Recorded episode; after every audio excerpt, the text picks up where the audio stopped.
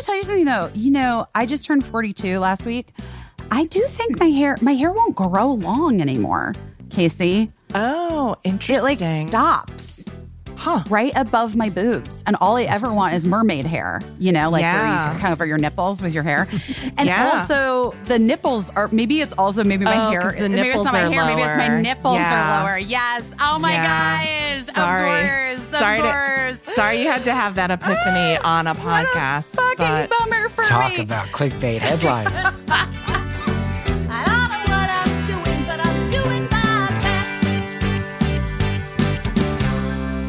Um, okay. Hi. I sent these texts. Hi, how are you? Well, Chris, Casey will tell you that the first five minutes of any podcast is me returning emails, and just taking care of some light housekeeping and some business Um, that I take need your to do. Take your time, today. do your thing. Listen, and here's the thing. Today, I was like, we have a special guest. We have, you know, I mean, like, you deserve respect. And Not I was really. well, listen, I was entering into this planning to give it to you. And then just I got I got I got sidetracked with a thing, and then I had to do the text and send the screen grab of the proof of the whole thing. It's a lot being the parent of a teen, but here we are. Podcast has started. Listen, if I was gonna, if I needed respect in the entertainment industry, I would not still be doing this after 21 years. If I expected dignity and respect, do you think I would still be doing this? Out of your That mind. is- It's a great point and one that I also should consider for myself. Here's what I will Um, say. I, can I can I interrupt because we always just Sure. roll into the podcast. I think Yeah. in a way you did give our special co-host today, Chris comedian Chris Gethard, Thank you. respect. Thank you. Because before we even started the podcast, as you were doing your emails, you asked his parental advice on the email you were sending. And that's a Correct. type of respect. Correct. It's not like, you know, it's not show business. Here's your mm-hmm. VIP green room and cheese tray mm-hmm. respect. But it's like, you know, you're a smart guy. You would be smart about this parental thing I'm handling. Mm-hmm. How would you handle this? It's a type of respect.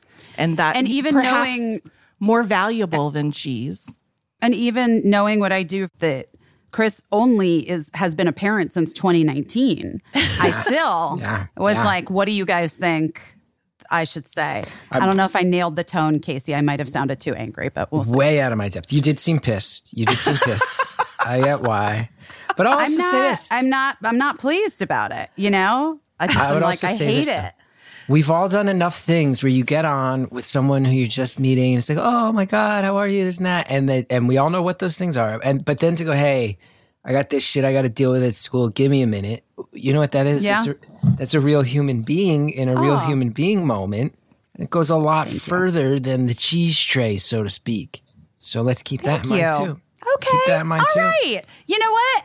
I'm really doing my best, guys. I'm living up to the name of the pod. Busy Phillips is doing her best. It's me. It's Busy Phillips. You heard Casey St. Ange being Hi. professional and introducing our guest, Chris Gethard. Hard. Not Gethard. Gethard. Gethard was Gethard. Gethard plagued me. Gethard did plague me for many years, as you would imagine. Gethard is how it's spelled. Gethard. It is Gethard. Yeah, Gethard. Okay, Gethard. I'm not sure why no I one in my family's it- ever changed it, but we haven't. I always thought seeing your name over the many past 20 years, I always thought it was Gethard, Gethard, or get, get. I always did think that was a hard T. Yeah. Always thought it. Many people do. Many people do. Um, nope. Real soft, real, real soft th sound in the middle there, and many a Gethard. bully, many a bully starting around fifth, sixth grade sunk their teeth into that one. It's hard. My name is busy. I got a lot of stuff too. Yeah, I bet.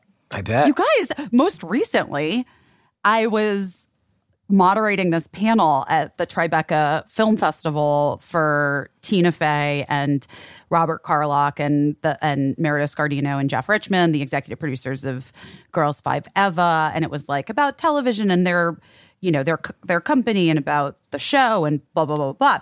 And then afterwards, there was this little. We had this little dinner. It was a very small dinner, and it was at the. Hmm, I'm new to New York, Chris. You know, I just moved here in September. Um, the Greenwich. It was at the Greenwich hotel. And who is there in the corner but Mr. Robert De Niro himself? Wow. You know, Welcome to New York. welcome to New York. As Taylor Swift said, they've been waiting for me. Anyway, so we were with some of the the people that run the Tribeca Film Festival.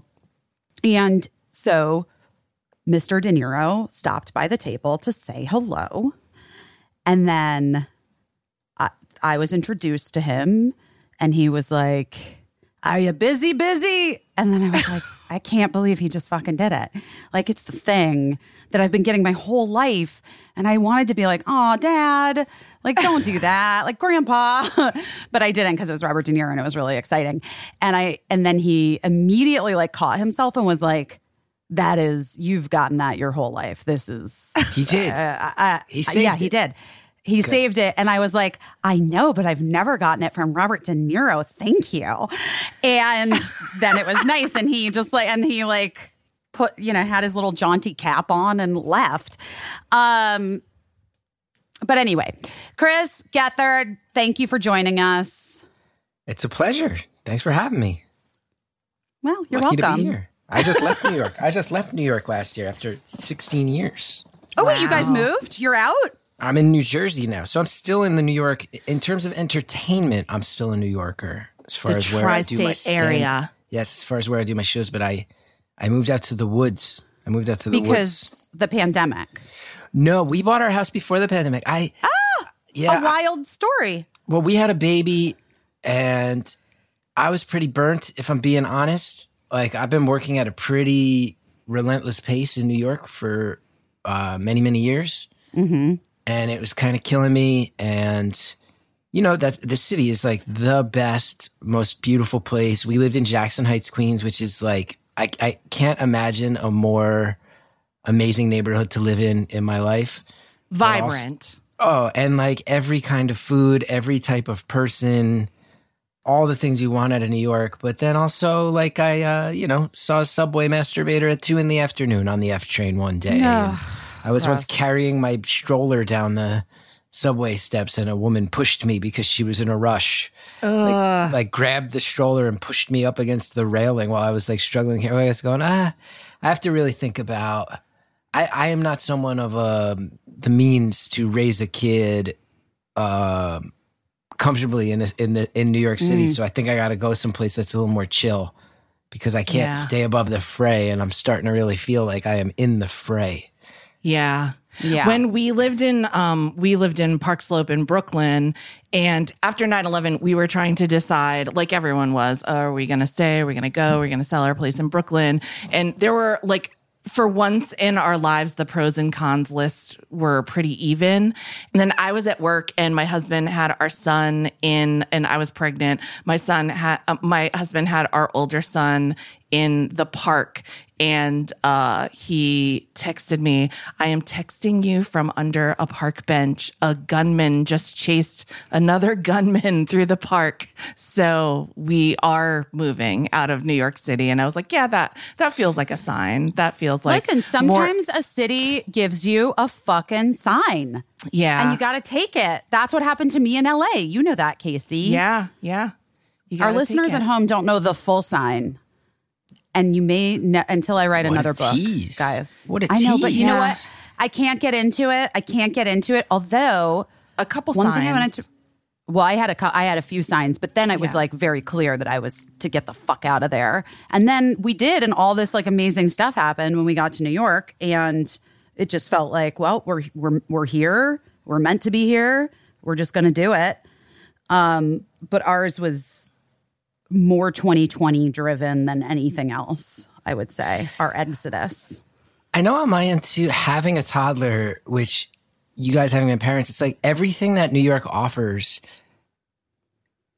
kind of gets cu- cut off at the knees when you're raising a toddler. Cause it's like I this can't. idea of like the idea of like, oh, you might just randomly run into a friend and spend a couple hours with them that you didn't expect. Or like you might just get a text and be like, fuck it, I'll drop on, I'll jump on the subway and meet up with you right now. Or like, hey, we just, I just finished doing shows, but maybe we should just, there's a late movie. Let's just like me and a bunch of other community, like all of those things that are pure magic about New York, where it's like you, you legitimately don't know how the days are going to end and you might wind up seeing someone you haven't seen in a long time or going and doing something that you never would have knew existed 8 hours earlier like that's just not that's just not feasible when you're raising a I- toddler it's just no, not and can I tell you something? I don't. Un- I mean, you I, you have to be, I think, just insane or super super rich to have babies and toddlers and small children in this city. It is to me. I see people with the strollers, and I'm like, I don't know what you're doing.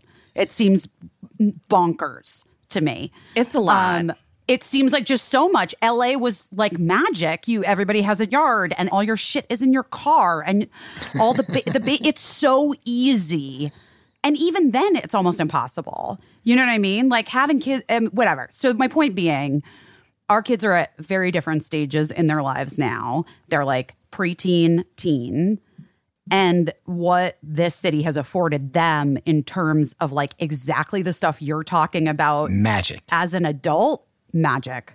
Like Yeah. for my kid to feel the freedom of being able to walk to the bodega with their friends and get snacks and maybe like you know see a guy masturbating. I don't know. No i'm kidding.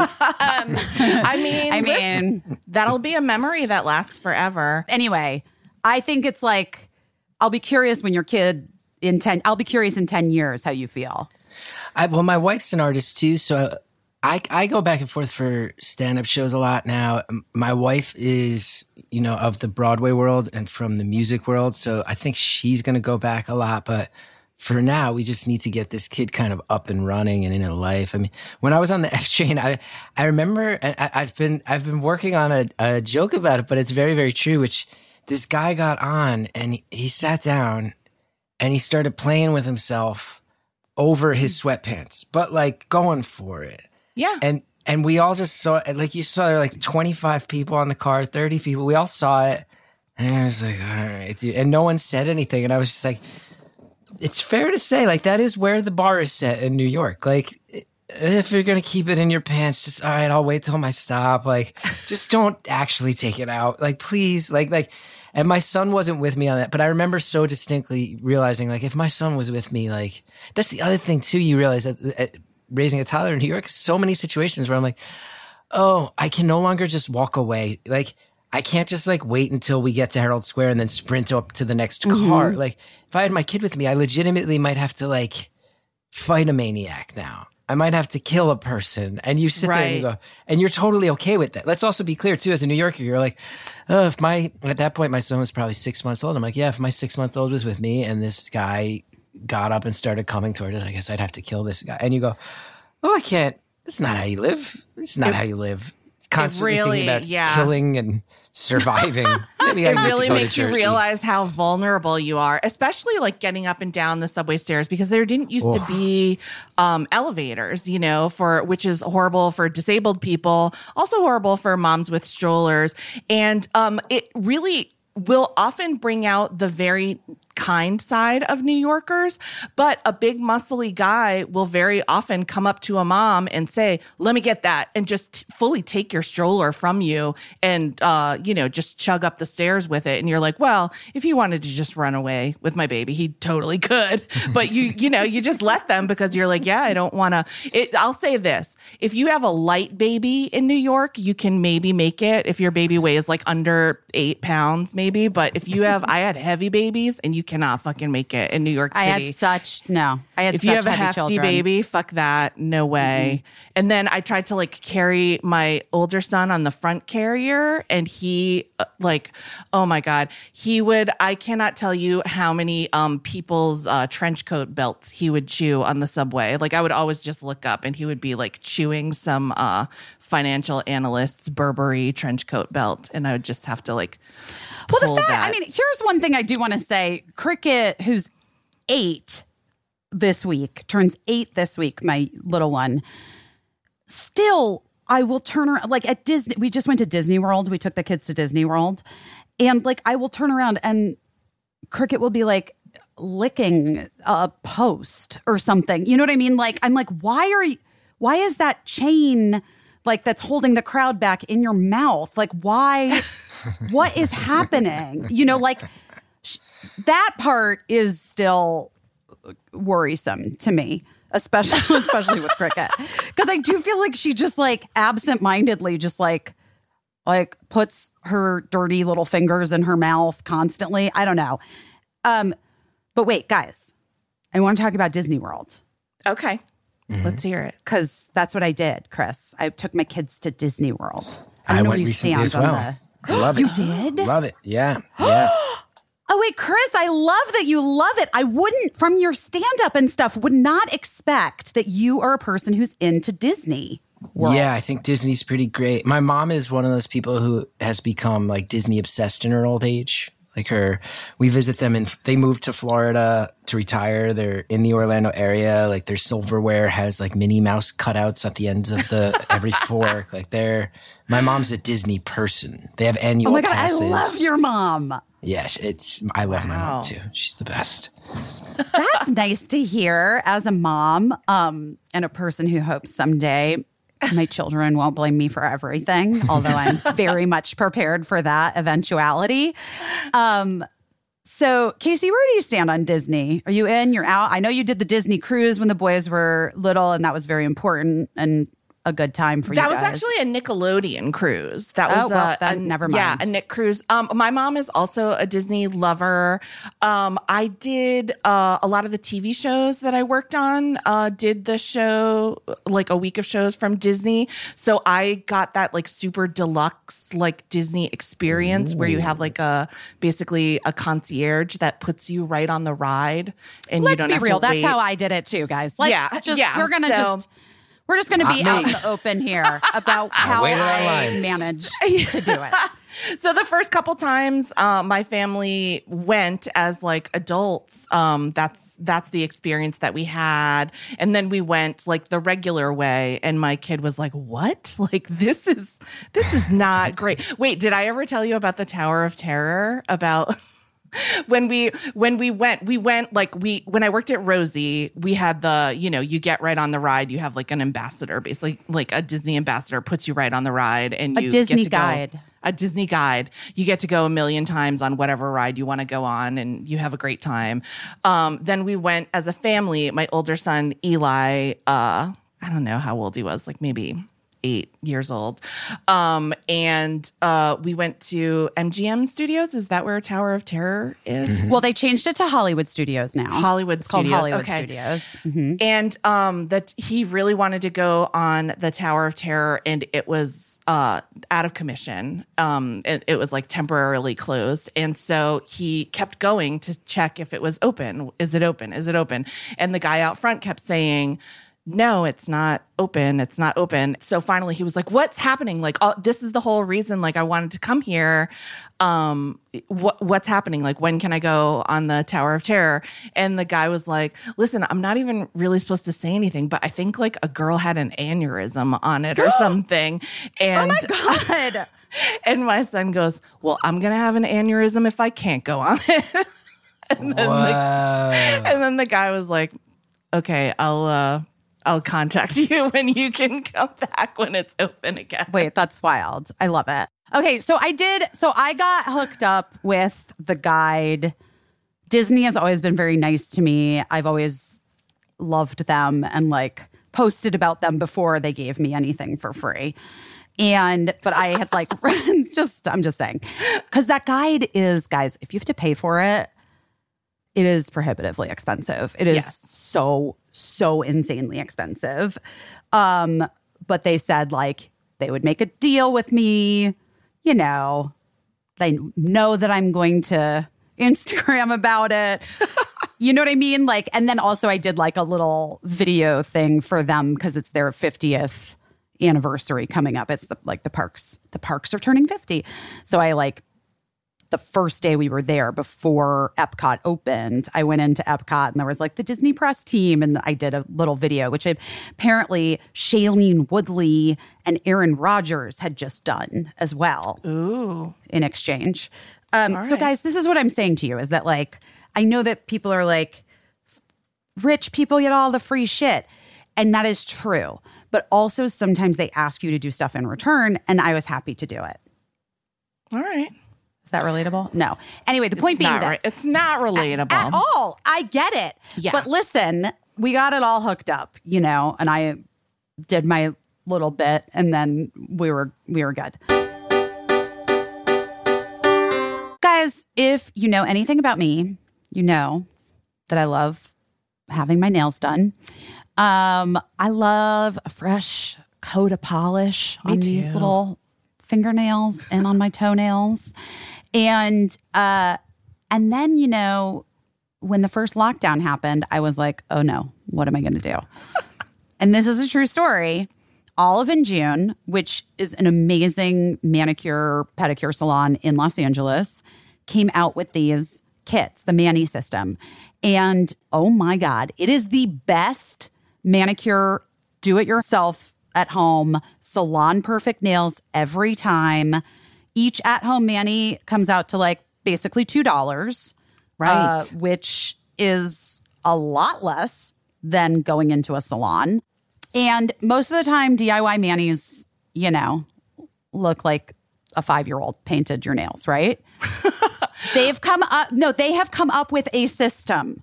Well, I yes. don't even know how to explain it to you. You have to get it. It's like that little cap thing. Yes, Sorry, here's go what ahead, I want. Casey. No, I just want to say using the Olive and June Mani system is so amazing because it's a woman owned company. And the company was so thoughtful when they were inventing this Mani system in like how it works when you're trying to paint your own nails. So there's a special silicone attachment that goes on the top of the nail polish cap. Right. It's like a little brush handle. Yeah, that makes it like very easy to steady your hand and Yes. to hold on to. And the brush is flat and perfectly works to paint your nails. And, the, it just and the nail polish is such good quality and such good colors. and it like Um, settles onto your nail perfectly mm-hmm. like glass. And then the manicure lasts like the, I've had my nails painted for like 10 days. No chips. anyway, guys, we're obsessed. You have to try it. The Olive and June Mani system. It's the secret for salon perfect nails at home, all in one, no guessing, no messy nails. And I mean, no salon price tag. It's a lot cheaper. You can now get it even cheaper. You can get it 20% off your first Mani system with our code BEST, B E S T. So get 20% off your first Mani system when you use the promo code BEST at oliveandjune.com. Olive and June, O L I V E A N D J U N E dot com and use our code BEST to get 20% off of your first Mani system. You're going to love it. The colors are so cute. Sakara Life. Sakara Life. What do you think? I think that was good. That was very gentle. It felt gentle because you know what is gentle on my digestive system? A Sakara Life reset. Yes. That was a, I mean, honestly, I feel like that seg was worth everything. Yeah. Um, guys, you know, we've talked about this before. It is a true, I will say this. I will just say this. There are very, very, very, very, very, very few and far between things that we advertise on this show that we, one of us, has not used personally IRL before they even became a sponsor on the show. Sakara is a nutrition company. It focuses on overall wellness, starting with what you eat. I have been a Sakara uh, subscriber, I guess. I don't know. What do you call it? A, a user? No. Yeah. A Sakara Customer, client, customer, lover. Oh my god, a cus- cu- customer, customer, client, and lover are three words that are better than the four I came up with. I have been a Sakara customer for years. Uh, they have organic, ready to eat meals that are made with powerful plant based ingredients and are designed to boost your energy and improve your digestion and get your skin glowing. I love doing it uh, before I have like a big photo shoot because I know my skin's gonna look great. I'm gonna feel great. My IBS will not be flaring up um, because they have a menu of creative, chef crafted, ready to eat breakfasts, lunches, and dinners. It's like giving you more of what your body needs, more of what's good for you. It's not restrictive. Um, it's the idea that like you're nourished body is your best body. Along with delicious plant rich meals, they offer daily wellness essentials, supplements, herbal teas to support your nutrition. You know, Sakara has received rave reviews from everyone. Don't listen to me, listen to Vogue, Goop, the New York Times, and more. And right now, Sakara is offering our listeners 20% off their first order when they go to sakara.com slash busy or enter code busy at checkout. That's Sakara. It's spelled S A K A R A dot com slash busy to get 20% off your first order. Sakara.com slash busy. we had a great time. It was super fun. And um it was real insanely hot. Um, but on the way there, Casey, I don't know if you saw this. Um like our plane, which I was like, for the first time ever, I'm so close to Florida. I live in New York now. I've always been Florida's always been like impossible to get to from the West Coast. Like I could never you have to like stop and Dallas. I don't even know. So close to Florida. Well, first of all, something happened and the traffic getting into the tunnel, I, whatever. We were running so late. Um, we were flying JetBlue. And then we made it and they were so great. And they're like, yay, you can go, go, get on the plane. Walked on the plane, sat down, you know, and then it was like doors closing, basically. We're so excited that we made our flight. And then we were just like sitting there on the runway.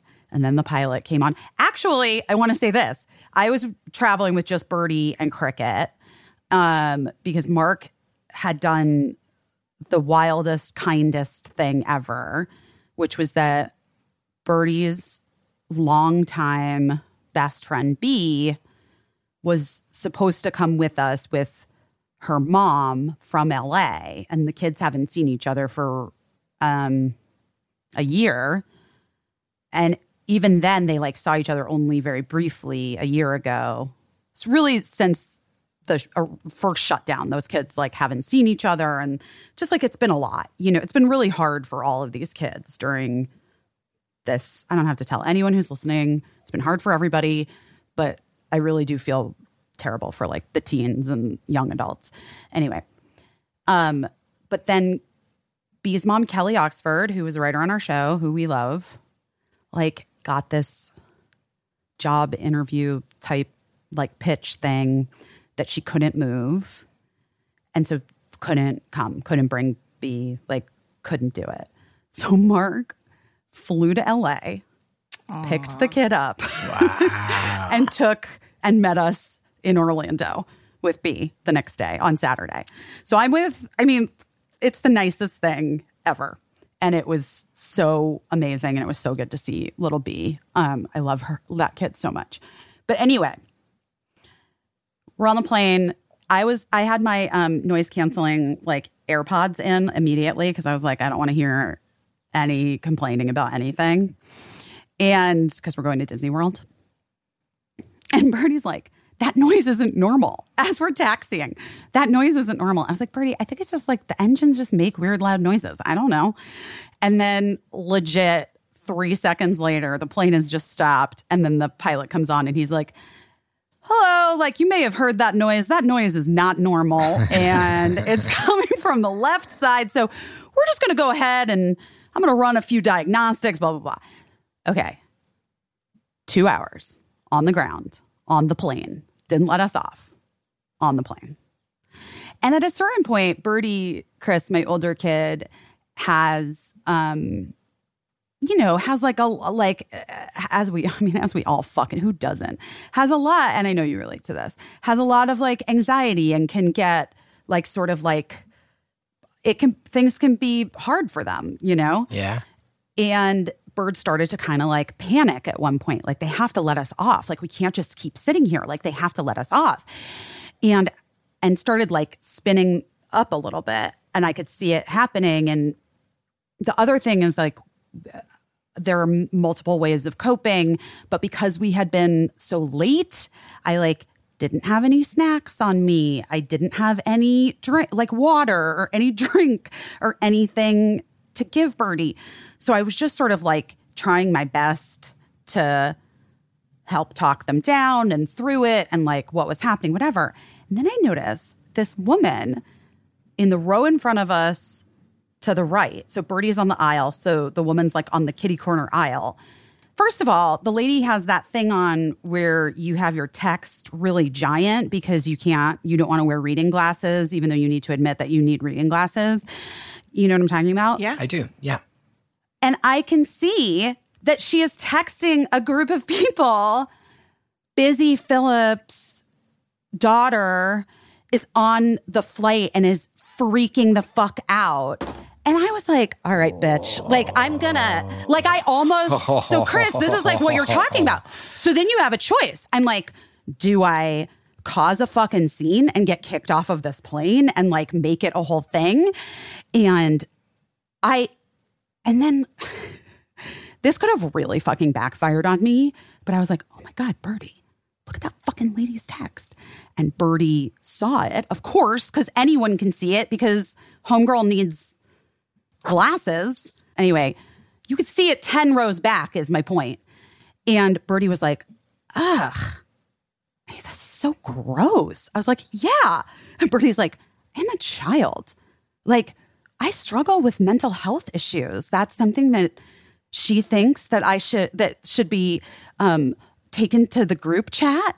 It snapped Birdie right out of the panic, and they were just like, "This woman has some nerve." Like, who's totally righteous and indignant, and then I was like, okay, like I wanted to say something, but I also wanted to just get the plane moving and get to Walt Disney World. So I was like, here's what I'm going to do. Birdie's like, what are you going to do? It's like, here's what I'm going to do. I'm going to talk about it on my podcast. And Birdie's like, yeah, you are.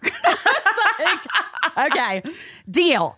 Um, so I'm talking about it on my podcast, and lady, I'm putting you on blast. I don't know if you listen to this podcast, but also, guys, just like for anyone out there, like if you see a person that is, I don't know, just trying to parent their children. I don't know, maybe that's just like a thing, like keep it to yourself. I don't even know.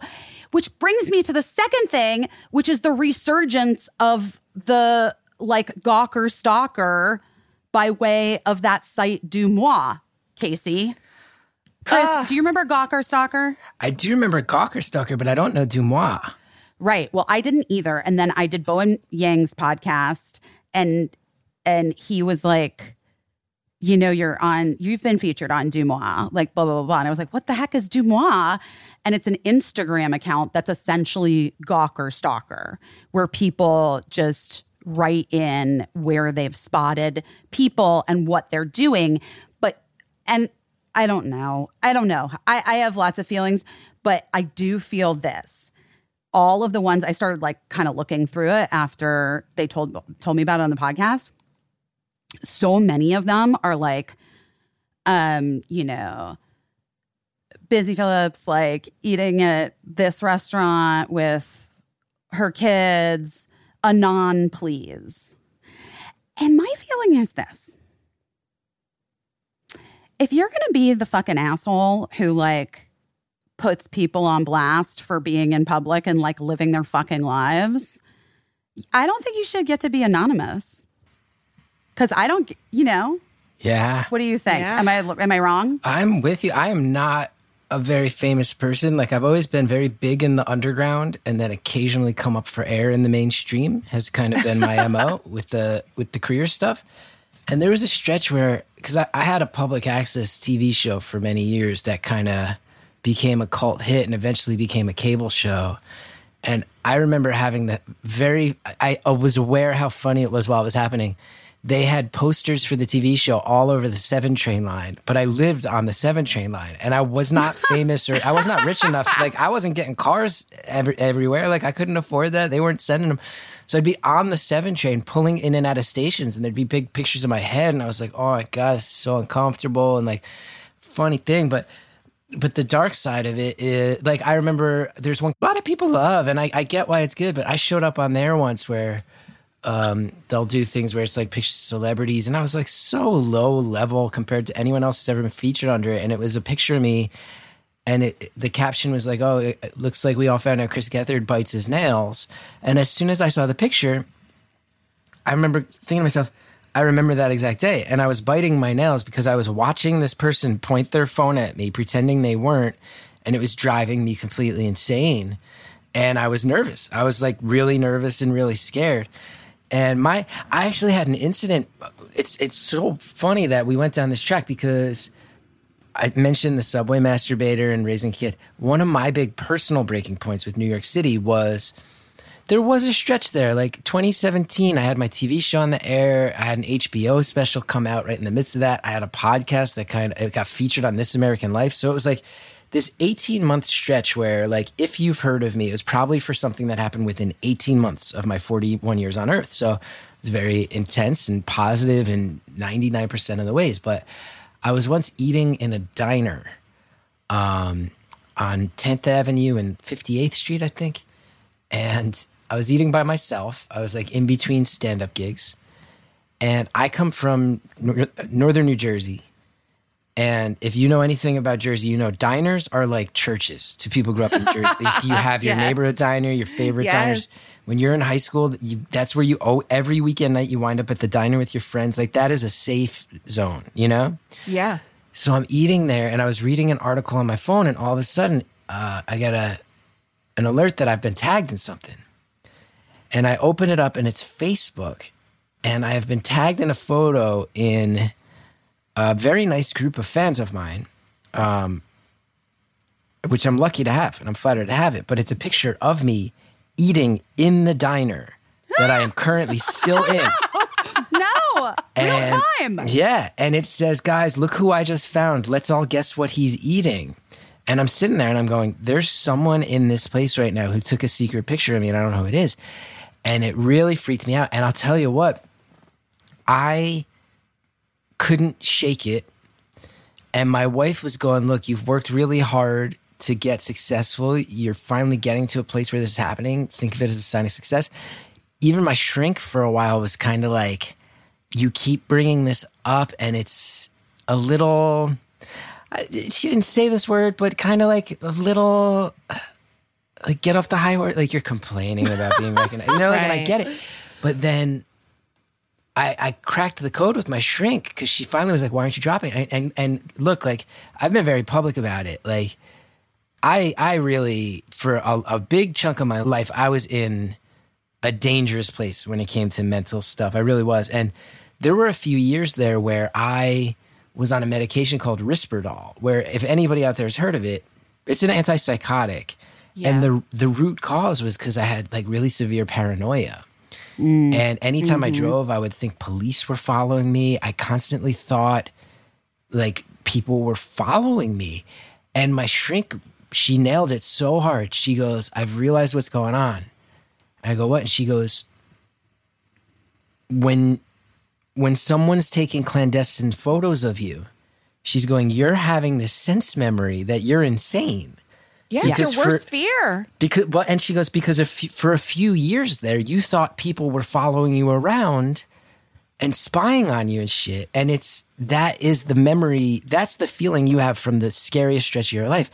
But she goes, it was so brilliant. She goes, you got to realize it's okay to be freaked out by it now because it's real. She goes, Right. You're having the sense memory of something that wasn't real and it's scaring you because it's a feeling you never wanted to feel again.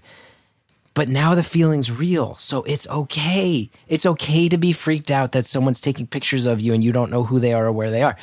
The problem 20 years ago was that it wasn't real. And that unlocked a lot for me. But that was that was like my version of that, and it it it really freaked me out. And just for the record, I was eating an egg white omelet with spinach feta and whole wheat toast and a vanilla coke.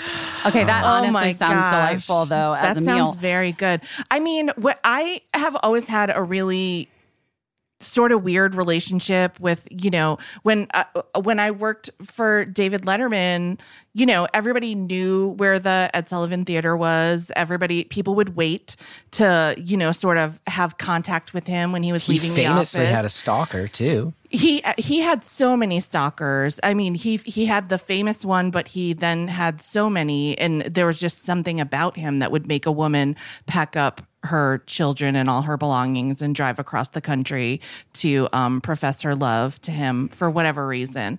Um, and that was part of my job to like keep track of these people that were sending letters and just keep an eye on how that was going and and talk to security about it.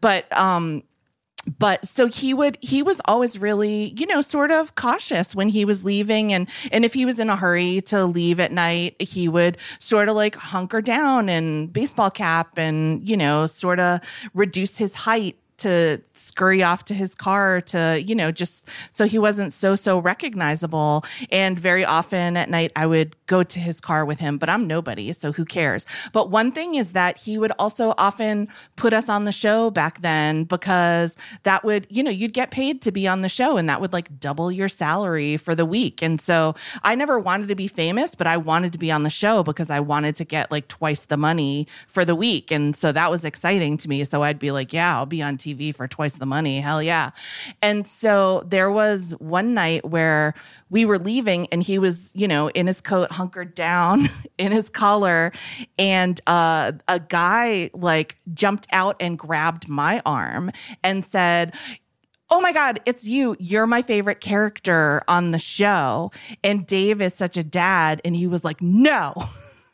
you know, he like instantly gave up trying to be unseen. And he was like, she's not a character. She's a real person. And you waited here to ambush her. And that's scary. And you touched her. You do not. And of course, he like made him apologize. And I was like, oh my God. Like, I, you know, I would have been, but it was scary. And he was right. And then that gave me like a real taste of like what it is and how weird it can be. I mean, listen, Dave loved to make people apologize. He also made Duran Duran apologize to me one time for like shoving past me on stairwell as well. well, that's amazing. but um, but yeah, so it gave me like a real taste of like what it But- was like to but have. Chris, but Chris even said it. Like there is this idea that has permeated the culture, which is like you're so fucking lucky to be there. Yeah. you need to take this part of it along with it because you're just lucky. You're just so lucky to even have people that want to talk to you, that want to be fans of you, that want to take pictures, clandestine pictures of you in a dime, diner in Paramus. You know what I mean? Like it's like the idea that because what we do is is rare and and and that we you know rely on people liking us and rooting for us that then we have to like be okay with having people take weird stalkery pictures of us. Like i i just reject that idea. I've never treated somebody that i'm a fan of that way. I would you know what i mean like Well, i, just think it's wouldn't do it I think it's unfair I wouldn't because text I my think friends like Jessica Alba's on my flight and her kid is freaking the fuck out. You know what I mean? I think that it's never unfair. happened. I think it's unfair because I think you know you're in the course of Chris your comedy. You're going and you're performing for people, and that's like a transaction that they've you know they want to come see you. They're a fan, but they haven't paid to see you at a diner. You know what I mean? And if that's exciting for them, they can take it in. And, you know, that's like a personal. If they want to come and say hello to you in a way that's respectful, that's, I mean, that's a judgment call or whatever, and how you choose to receive that. Or if someone wants to, see you or say something on a flight busy but that's not part of the, that's not part of the agreement of what you're giving as a performer. So then to like report on it and make it part of the transaction i think is kind of it's kind of unfair especially to do it in an unkind way. This week Mon- Mo'Nique the comedian Mo'Nique was i don't know if you guys know she was kind of in hot water with a lot of people because someone sent her a picture. She's been on this kick of like that women i think black women should present themselves a certain way when they're in public that they should they should look make an effort to look nice and Wait, you know she's saying that? Yes, that that Oh, okay, they okay. should, you know, know that this, they but- should be dressed nicely and have their hair done and Oh. and so which is All right, fine. That's like that's an opinion that she has and but somebody sent her a picture of a woman who in their opinion wasn't dressed nicely in public and Mo'Nique posted it Oh, and no. was like, you know, and it was basically like a creep shot of this woman who didn't consent to being posted to like millions of people. And, you know, and and so that's like that's also kind of like the same thing like in reverse. You know what I mean? It's like Well, that's yes, and that's the whole thing. Like where people, you know, do these like Twitter threads or whatever about. I mean, sometimes it's about celebrities. Like, I think about the one that affected my life personally, but um, but then sometimes it's just like you know, like those two random people on the airplane that the people are sitting behind, and they're like giving the play by play, and the whole thing goes viral, and then these two people like get off an airplane three hours later, and they're at the center of some fucking cultural moment that they did not consent to being a part of. And they're just like, uh, okay, guys, like, you don't know my situation. You don't know what's going on. I think that people like boundaries have have started to um, you know, fray.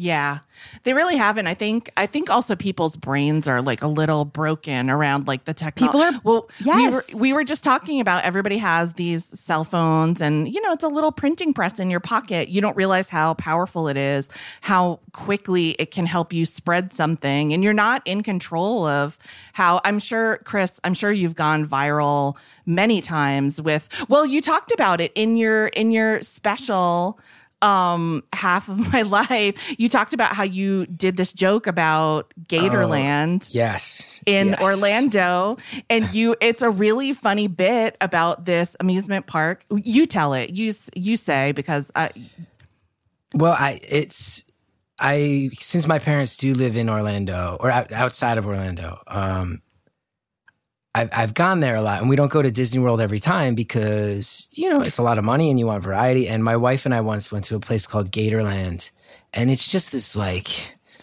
amazingly old school, like no rules. You walk in, there's gators everywhere. You can buy hot dogs and just throw them willy nilly, like no, what? not even like here's the area to go feed the alligators. Just say yeah, have fun and. They have a gator wrestling show, and uh they have a zip line that goes over the gators. Like that's part of your thrill. Is like, oh, we're gonna dangle you like meat above the gator. So Oh my God. I did a whole bit about basically comparing Disney World and Gatorland and how the whole bit was like, you know, Disney World is like a very corporate experience and Gatorland's like the real, like true, like, you know, sawdust on the floor, Americana, Wow. old school. And I worked on the bit for years and I did it on a, a show on NPR once.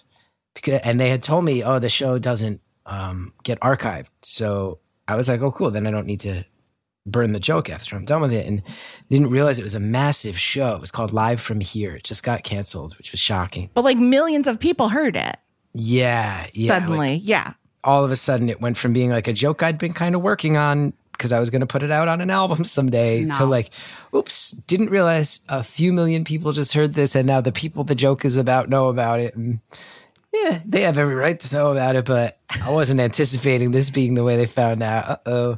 But then it, it, it worked out well because in the special, they actually, we actually developed like a, a friendship and, uh, my special ends with me performing that that joke for 30 alligators and no humans. luckily they were excited the, So the it out. alligators and their out. and their caretakers were excited but I about it. definitely exposed a place and uh, had a moment of, oh God, they're going to hate me. They're going to be so mad at me for doing this. So I was on that side of the line. Yeah. I mean, I okay. I told a story on the Tonight Show with Fallon years and years ago about this crazy vacation we had taken into the jungle in Mexico, and I did not name the place. And my friend Irene essentially like a jaguar like attacked her room the first night that we were there. And the people were like there's no jaguars here. That's not it's not possible. It was a tiny raccoon. And we're like it was Irene is like you guys I am not crazy. It was a giant cat. It was a jaguar. It was a giant black cat. And we looked up like it was like there wasn't um oh this was so long ago like I feel like we didn't have like good smartphones. You know what I mean? Yeah. And so like we couldn't even get like the the area if the area was known for jaguars, but in the um little like library bar place, they had some like books about the area. And I fully found that jaguars were in the thing. And we showed it to the guy, and he was like, no, no, no. It was a raccoon. I'm telling you, it was a raccoon. The raccoons are pretty big. And I'm like, no, no, no. Okay, whatever. And so then Irene was so freaked out. And this couple who had been, who was staying at this small jungle place, overheard and they're like, wait, we'll take the secluded like hut because the one that we're staying in is like kind of in the middle of everything and we wanted to be alone. And we knew this because they had been fucking real loudly since we got there and everyone could hear it. So anyway, Irene was like, Great, I'm happy to take your room. Let's exchange. And then we didn't see the couple again until four days later. We're getting on the boat to go back to the mainland, whatever, to go back. And the guy, the boyfriend, was like, Hey, did you hear what happened to us? We're like, No, what? And he's like, Giant jaguar jumped in through our window, and I had to break a wine bottle and chase it out. And we're like, Are you fucking kidding me? And Irene's like, I told you guys. Anyway, it's a great story. So the point being, I told that story on Kimmel. And then cut to like three months later, I ran into the actress Lake Bell at at a thing in Los Angeles, and she was like, "Hey, so weird. I just took this vacation to this like jungle resort, and they asked if I knew you." And they were like really upset that you're telling lies about their resort. And I was like, what? like, what is happening? I was like, first of all, I did not say where I was ever. This predated Instagram. So it's not like it wasn't anywhere except for the story that I just told you that I told almost exactly the same on Kimmel. Not Kimmel, Fallon. You guys, whatever. It, they're all named Jimmy. I don't know. It was Fallon, not Kimmel. It was Fallon. And and I never said the I didn't even say like the the Providence in Mexico. I didn't even say like anywhere near where we were. I just said a resort in the jungle in Mexico. Anyway, they were real mad about it. They reached out to guest Lake Bell. I had a You know? similar. I had a similar one that, I, but I think I did the right thing by them. I so 2017. My wife and I we were we were trying to get pregnant. We knew we were like uh, not gonna. You know, we we knew that we had like one big vacation left in us until baby time, and then things were gonna change. So we went to Sri Lanka. It was Oh. we looked up it, the time of year we are traveling. It was like, okay, the two places in the world that are warm right now and that don't have Zika are Sri Lanka and New Zealand. And we kind of flipped a coin. First of all, the most incredible place I've ever been. I feel like it was pure actual magic and everyone should see it. I want to just make sure everybody involved in Sri Lanka tourism knows I am all about it. Shout to the tops. That being said, Yes. my wife loves yoga, very into it. And she's always said it would be very good for me. And I've never been able to stick with it. I've tried it a handful of times. Hmm. and she found this place where we were in this beach town and there was a yoga instructor where you, it, it was it was like something out of fucking Indiana Jones. You had to walk up this giant staircase up the side of a mountain. Then you get to a Buddhist compound with like a bunch of temples and buildings and stuff. And there was a guy teaching yoga up there like, and an outdoor pagoda. So I'm like, all right, if I'm going to do yoga, Yeah, this is the place. climbing a Sri Lankan mountain to a Buddhist compound and doing it outdoors above the ocean, like magic. So we go. And here's where there's a very important piece of information where I can show you guys on the Zoom, but they can see this. Do you see how my elbows don't really like straighten correctly? Do you see that bone? Mm-hmm, mm-hmm. Sure. I, Yeah. I have this joint condition where I was born with it. I've never done a push up in my life. I've never done a pull up in my life. My arms like lock up, and my knees have a similar thing. Um, my hands are, are like I have some joint stuff. So that's always been part of my self consciousness with yoga, where I'm like, I can't do a lot of stuff, and my wife's like, it's yoga. You take it at your own pace. Chill out. Of course. So I go and I'm in the back, and this guy's teaching yoga, and this is like a lot of yoga people. I mean, they're also in Sri Lanka climbing a mountain to take a class. Like this is clearly a priority for them, and my wife's very good at it. So I'm in the back, and he has someone who's clearly like uh not like an assistant teacher, but clearly a student who's there every time, who he trusts, and he sends her to the back with me to like re-explain the exercises, so he doesn't have to slow down too much for everybody else. I appreciate that, but. So we're pretty deep into the class, and he has us doing a very basic downward dog. And then the next thing I know, he is standing next to me, saying to the class, I want everyone uh, else to turn around and watch this man. and everybody else stops, and I'm doing my shitty downward dog. And he goes, On a scale of um, of one to ten, how would you rate the form of this downward? And I'm oh sitting there, God. whoa, whoa, whoa, whoa, whoa, whoa. like I'm like, whoa. and all these, everyone's so quiet. And then someone finally out of pity is like, I don't know, maybe like five. And he's like, let's be honest, this is a one. Okay, buddy, you're gonna want to do this and that. And I'm sitting there trying to go, like, I can't do it. And he's like, no, no, no, adjust like this. And I physically cannot do what he's asking me to do. And it finally just like kind of awkwardly stops and moves on. And I was so humiliated, so oh humiliated. God. And then after the class, my wife went up to the guy and gets in a shouting match with the yoga. She's like, I've been trying to get him to do fucking yoga for years. You think he's ever going to try this shit again? That's not what. And then we leave. And I do have North Jersey in me in a big way. So we're walking away. I say to my wife, I go, I got to say something or else I'm just going to be pissed the rest of our vacation. So I go back and I walk up to the guy. I'm like, dude, you that was completely fucked up. And he's like, yeah, blah, blah, blah. I'm like, you, I'm not walking away without an apology. And he's like, yeah, I, I- made you feel bad. I'm really sorry about that. And I start to walk away and he goes, but the thing, and he starts to kind of just, and I turn around, I go, No. no buts. I was like, you motherfucker, no buts. You're fucking full of yourself. No fucking buts. I don't want to hear your butt. And he kept trying to, and I, we, I was like, legitimately, I'm not a fighter and I'm not claiming I am, but I grew up a fighter and it was coming back out. And I'm like in this guy's face and it was bad. And I left a TripAdvisor review in a rage and I put it on Facebook Oh my God. on the vacation on my personal Facebook, not like a public thing. Like I'm like I have one of those ones that here's the Chris Gethard one, and then here's my one that's just like friends from high school and my family. Yeah, yeah.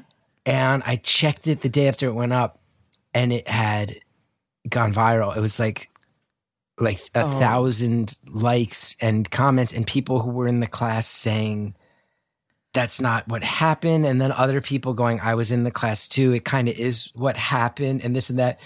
And I said, "Oh my God, I'm destroying a small Sri Lankan business in a Buddhist temple. I should take this down." So I took it down, despite the viral nature. But it was a very funny, completely rage-filled thing. So it started to really move. I said, "Who do I really want to be in life? Okay, I don't want to." I don't want to wreck a small business in Sri Lanka. I don't want to do it. So I took it down. But I did I did eventually tell the story on Colbert. So I got that out of it. I mean, I do have to say, like, it is that is that is a part of why I think people, you know, we do have this like direct line to get the thing out when we feel we've been wronged. And then the trick is that, like, I guess sort of like everybody could always feel wronged by everything some people do feel wronged by everything, you know?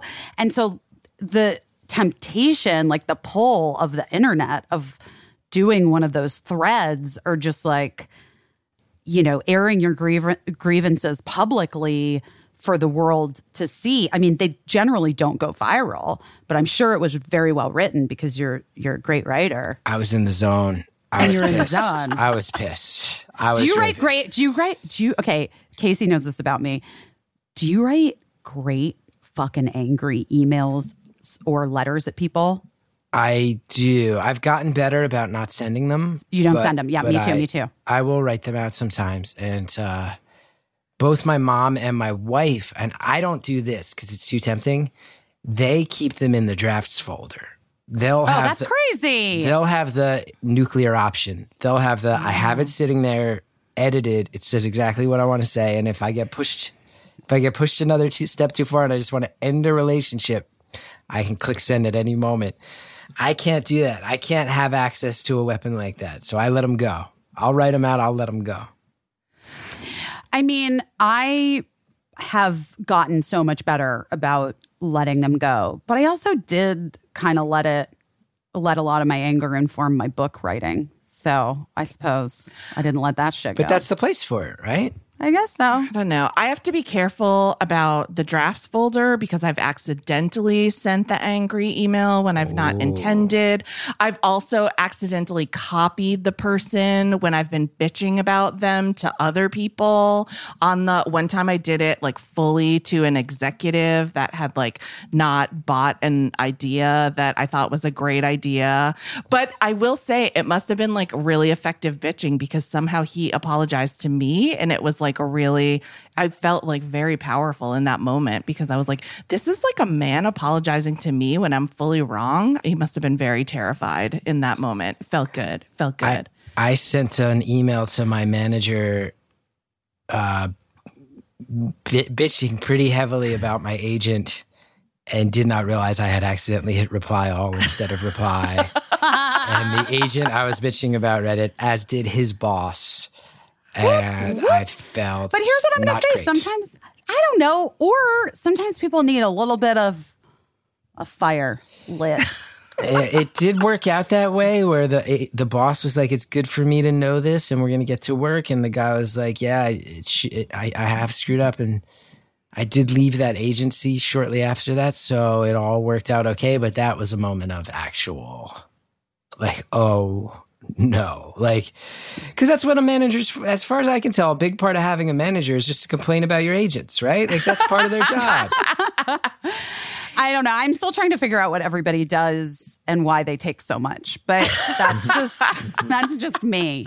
I'm sure Paris, all of them just me. individually feel like they take so little, but then when it adds, it all almost Oh, adds, adds up, up. to mm-hmm. 100. percent mm-hmm. Um, Well, should we listen, should we say was- what we're doing our best? Sorry, I, should- Same. Yeah. I was going to do it because I already said what I'm doing my best at this week, didn't I? which wh- which was not choking that lady out on the plane. Yeah, keeping it together and deciding that I was just going to tell the story on the podcast. Yeah, maybe it would lead to some interesting conversation, which I think it did. yeah. I also just I just want to be clear about a thing. And I don't know, Chris, you can chime in how you feel about this. But when when people I took I was with my family in Disney World. A f- several like fans came up during the time when I was there and and were very sweet and sort of like keeping it low trying to keep it low pro but did ask for photos and I was like of course like let's take a quick selfie like I get it that I I in no way am not happy or grateful or enjoy meeting the people who respond to the work that I do or this podcast, especially lots of podcast fans, Caissie. I just Yeah. want you to know. Oh, that's like really literally nice. almost everyone who came up to me was like, I love the podcast. Or anyone who said anything to me was like, Busy, we love the podcast. What did they say about hi. what did they say about me? Um, Busy, Caissie knows so much and she just has so much knowledge, and you're so lucky to be partnered with her. And I hope that she continues to work with you because she really makes you better. This is what my mom She's said. just Chris. saying what her mom says about me, Chris. That that's not what people say. My mom's obsessed with Chris, but it is also what people say. You are a wealth of knowledge, and I am lucky to be partnered with you. That is How very nice. But I'm just saying, like, people are like, Girls Five have a podcast. But all of this to say, I'm not like opposed to having people say hello in a in a sweet and like and gracious like like nice way like normal normal i guess i don't love uh someone taking a weird picture of me when i'm like in the middle of you know, eating a Mickey ice cream thing and posting it online. Like, I would much rather pose for a photo with you than have you take some creeper shot of me that I'm not aware is being taken. And also, don't text your friends about my kid. The Yeah, kids I mean- stuff in particular is over the line. And It's like, hard. Yeah, it sucks. it's a it's a weird situation because I mean, listen, I'm gonna be like real, real talk. Biz, if you and I were at a restaurant and we saw someone having a parenting moment, I don't know that you and I wouldn't be like, oh, that person looks like they're having a rough time with their kid. I don't know that we wouldn't do that. If it's weird because in that situation, that person had a name to put to the person and their Right. child. Well, and the text very much felt like they your- were passing judgment. Make you know your I mean? text small if you need to talk about it, but also like also yeah like realize that like you're talking about someone that people know about and that's like not information that you maybe want to pass i think it's weird because i think Oh my god. Wait, I also forgot the best part, which was that Birdie in that thing said to me, also, do you want to tell that lady that she misgendered me? And I was like, this is a great point, kid. Yeah. This is a great fucking point. Yeah. I mean, listen, just be careful. Just be treat people the way you'd want to be treated. Also, to be fair, we'd been on a fucking plane for an hour and a half with Yeah. no snacks and no water, and Yeah. my kid is 12 and has panic. Like, come on. I think we did a great job. I, I feel too like when people are like, oh, people who have been on TV complaining about getting recognized from being on TV. I get it. And I think things with like kids, nobody wants to see a picture of themselves eating. I can tell you that. Nobody wants that. You don't want to see a picture of you holding like a burrito up into your mouth. Like you just don't. It's, but to me, I, I also go, I get it. I do get it. And I don't want to complain too much. But I'll also tell you on my end, like, my career does remain small. And some of that is because I haven't gotten auditions that I've auditioned for. Another part of it, though, is I haven't gone to LA and done pilot season in over 10 years. And I've chosen to do that. And Right. I, when my podcast became like a source of income, I said, Oh, thank God I have a safety net where I can stay off the grid a little bit and I don't have to chase TV stuff as much. And right now I mostly act. And then when I get enough to get my health insurance and my pension credit, I start really thinking hard about how much do I want to do unless it's something that I'm really passionate about. Point being, like, um, I, you know, everybody's always told me you've never gone and lived in LA for even a stretch of time. Like, what are you doing? And then I sit and stress about my career. They go, it's kind of on you. I go, yeah, I moved out to Western New Jersey. Like, not even, not even one of the town, not even Maplewood or Montclair, where all the city people go. Like, so I go, yeah, I get it, I get it. But also, I think, I think maybe sometimes people would be surprised at like, um, and I'm I'm low level. I, I was once at Disney World to loop it back around that. I was eating with my mom, and a guy came up and said, "Hey, didn't I see you on The Office?" And I said, "Yeah, man." He said, "Any chance I could get a picture?" And I took the picture. And then he's like, "So what are you doing here?" I was like, "Oh, I'm, I'm eating with my mom." And he's like, "Oh, that's your mom, huh?" And I'm like, "Yeah." He's like, "What rides you been on?" And I'm like, uh, "You know." Tell him a couple rides. Yeah, dude, have you been here? I'm like, and it's hitting a point where I go, I, I- don't see my mom more than a couple times a year. I kind of want to sit down and eat with my mom, and and and I do scale things back. And I sit here, I go, I was on two episodes of The Office. I was I was on, and one was just like a two line callback. Like I sit here, I go, man, like I've opted out of doing a lot of stuff, and it's makes me financially stress out that I don't do more. And then I sit here, I go, what's it like for Rainn Wilson? What's it like for Jenna Fischer, for John Krasinski? Like, I can't, if I get recognized this much for being the guy who tried to hit Oscar with a pipe in season nine when Carell wasn't even on the show anymore. I didn't even get on the show until Carell was gone.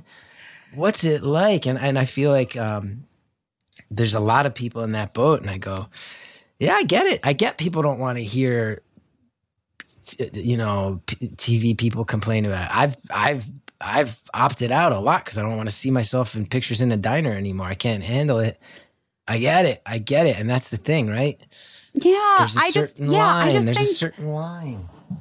I do think that like yeah, like Caissie to Caissie's point, like what whether you're on TV or you're like a person witnessing some wild thing, you know, on an airplane that is with two non famous people and you decide to like, I think that people just need to be more aware in this time, not less aware of everyone else's humanity and everyone else's fragility. Like, we've just all been through a fucking lot, all of us. And Yeah. like, you know what I mean? Yeah. And to make everything fodder for entertainment or gossip is like really demeaning a human experience and is really demeaning what life is. Like, if you think like talking shit about my kid to your friend group who's having a panic attack on an airplane, if that like gives you something, you need to reevaluate what's going on in your life. You know what I'm saying? I do. I've been, I, I've been having this thought lately, and it keeps recurring. And like creatively, when I'm writing and things like that, I keep thinking this thought, and I don't know if it's super dismal and hopeless or if it's really positive. Where I'm like, if I just assume everyone I encounter is having the worst day they've had in a long time, oh, and right. I I give love them it. that benefit of the doubt, I will be a better person for it. And if I get that something like if somebody's in front of me at the at the cash machine and they're taking forever and I'm sitting here going, How can you not remember your code? You picked the code, you idiot. If I just go Maybe they're trying to get ransom money. Maybe maybe they're maybe they, their mom got kidnapped. Maybe I'll just give them that level of benefit of the doubt. If I give everybody that extreme level benefit of the doubt, maybe I can just be a more relaxed person and the world can be slightly happier for it. I sort of feel like everything's so fast paced now and everything's so driven by that ability where you you realize if somebody listened to your child and sensed, oh, this is driven by actual fear, and this is a young person who's not who's in a situation that's starting to create panic, maybe that's a little bit less of a text chain tidbit and a little bit more of a thing where you go, ah, that sucks. You know, that sucks. Yeah, or Yeah. like how about you turn around and you're like, "Hey, I have I have some gum in my bag. Do you want any gum?" Or like, you know what I mean? Like that's all I'm saying. Like, Can the I help? Can I help you? Like, hey guys, like I the lady next to me was flying alone with a very very tiny new baby, uh, 3 months old. Oh god, that baby was so delicious. It is I don't love it when a baby tempts me. You know what I mean? Yeah. I don't love it when a baby looks at me and sees into my soul and is like, "Come on." Seductress baby. Come on, your eggs are almost gone. Do it. Do it one more time. But anyway, but the lady was like, after when we were finally, uh, they fixed the noise. I don't even know what happened. The plane was fine. Um, obviously, I'm here. Uh, we we're in the air and they were doing like the service, and the lady clearly needed something, and the baby was like kind of freaking out a little bit, like starting to get fussy, hungry. And so she was like, I could see her that thing that you do as a parent where you're like, I'm making a decision. Do I put the baby on the seat and do the thing I need to do? Or what am I? And she was just sort of like paralyzed, like holding a crying baby, looking back and forth. And then she looked to the flight attendant who was at this point kind of behind us. And I just saw this whole thing happen in like a second and a half. And I was like, Do you need something? Let me get you some. What do you need? And she's like, Just my bag is up above. They made me, and my bag, and it has the four. And I was like, I got it. Don't worry about it. Like, you know, grabbed the bag. So she didn't have to. But just if you're paying attention to the world around you and the things that are happening, I don't know. It's just so much easier to be fucking decent than to like, Yeah. Can I just make something easier for someone? And by the way, like it kind of feels nice. You know what I mean? Like, oh, yeah, you I get to don't feel know. good about yourself. Like I'm not, I don't know. I'm not trying to be like all Polly Sunshine. Like sometimes people are dicks and it feels good to like give someone the finger or to like mumble bitch under your breath at someone. Lord knows I've done it. But like, you know, if you look at if you're looking at a situation, if you're passing a situation, ask like, can I help the situation? And if you can't help, maybe just stay out of it. And like if you, you know, if you can help, help. And like look and also FYI, I've been yelled at for trying to help before. But that feels a lot Sure, sure. That feels a lot- Same, same. that feels a lot the- better than Uh, getting I will never forget. This was so. This is probably 15 years ago. I was on the one train, and a and a woman got on, and she was crying, and she sat down in a seat and was like sobbing, sobbing. And this train car was full, and everyone was ignoring it. And I just remember having that. For as many years as I lived in New York, I never totally felt like I was like the moments where humanity totally goes away. I still see them; they bother me. And I went and um, sat down next to her and just quietly said, "You know, whatever's going on, I hope it's going to be okay. Let me know if I can help." And I wasn't, I had no bad intentions except like, "Oh, this person seems like they're really losing it." And I got about four words in, and she just goes, "Do not, you do not, don't say a thing to me, right? You don't say a word." And I was like, uh, uh, "This is okay. I guess I am. I guess I will just turn into a real New Yorker and just." Ignore the tear and tears and pain of others. Okay, okay, Wait, But I Chris, tried- I I have tried. like a very. I do have a very important question. yeah. Was it me? Could have been. Could have been. Because I actually am very concerned that it may have been. I don't know if you What were hanging around? New York. What was the tray? It was the red line. it was the one. It was the one. It was Uh. an uptown. The uptown one from 23rd Street. I never forgot it. Wait, like, do I- not. You do not. Don't say a word right now. I was like, all right, all right. and and that Did she have blonde hair? She did. Is Oh, there? Was it wow. win- was it was it winter? I don't remember. Is this legit? Do you remember crying your eyes out and yelling at a man on the one train? I don't remember yelling at a man, but it doesn't sound unlike me to yell at a man Yeah. ever. Yeah, Like especially okay. a white dude. No Yep. offense, but like No, you know hey, what I mean? I like the the but I was 15 years ago was in New York doing the Broadway workshops for Crybaby the musical and it was like I was at just a real shitty fucking low point in my life. It might have been like 16 years ago now maybe. Yeah. And I had been like this, my boyfriend had like broken my heart. I'd come to New York hoping to make things better. I like tried to hook up with one of the guys in the cast, and that was a disaster and gross. And and then I and I was staying in. I didn't have like even though I'd been on Dawson's Creek for two years, like didn't have a ton of expendable income, money saved, and I was staying in the like basement apartment of my best friend from childhood's dad's friend. I don't know. I don't know. It was a fa- they were a family. Uh, They were nice. They were very kind and kind to let me stay there. Um, but like I didn't know them at all. And so I was taking the train after just a fucking day and a, and a night that had been disastrous. And maybe it was evening. I can't even remember.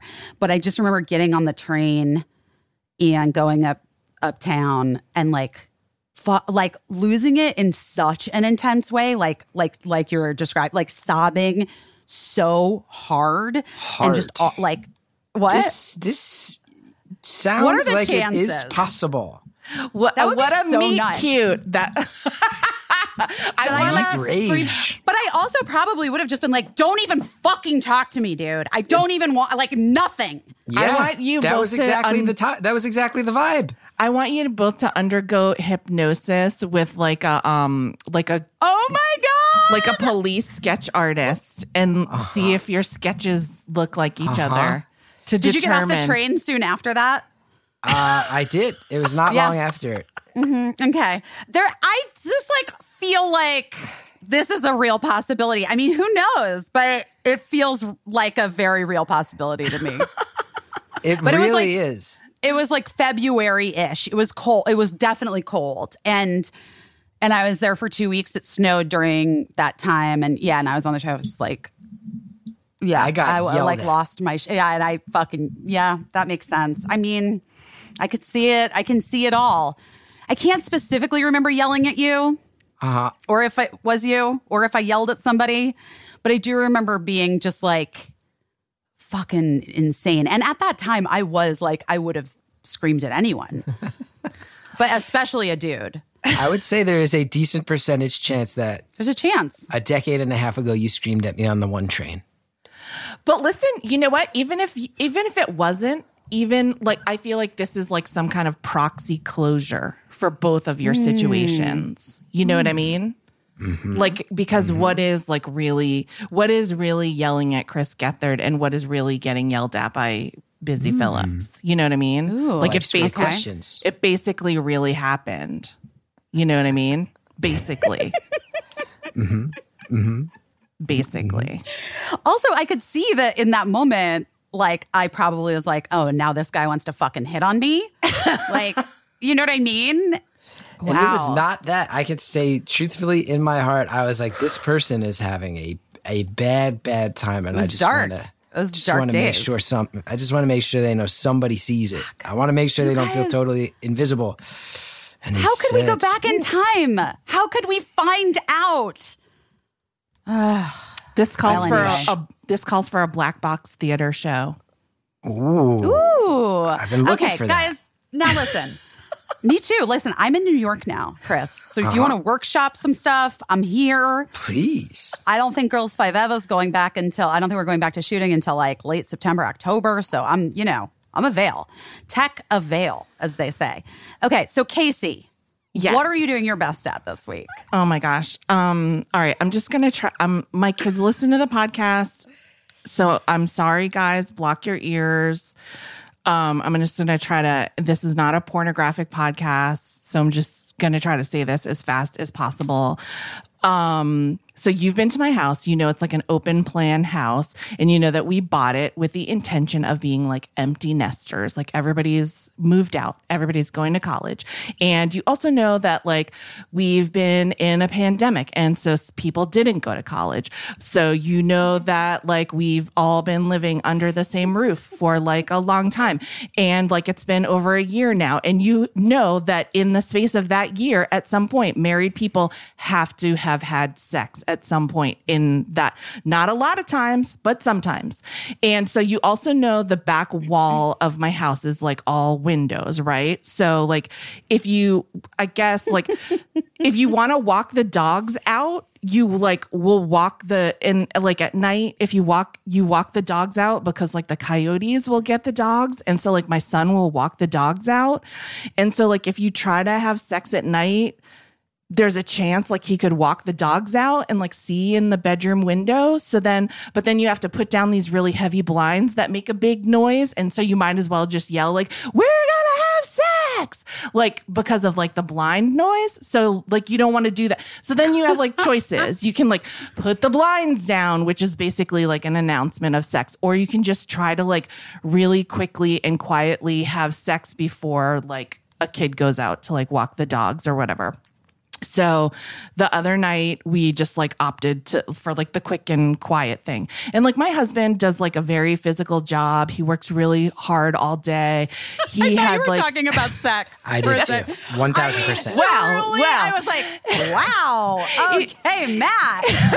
he does a really physically physical job. He works hard all day. We had gone for a walk. We walked like an additional like three miles for like exercise. For me, he took me for a walk, talking about taking taking uh, dogs and, and wives for walks.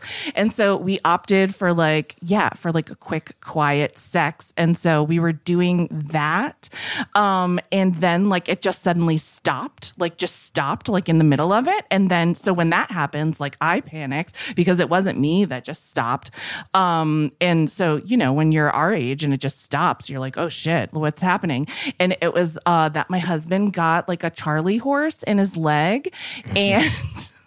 And it was like a golf, like he had like a golf ball in the back of his leg, but then he was just like, just trying to work out this Charlie horse in his leg. But then after all like the quickness and the quietness that we were trying to accomplish, he was like, "Oh my god, oh my god, oh my god, oh my god," like yelling, "Oh my god."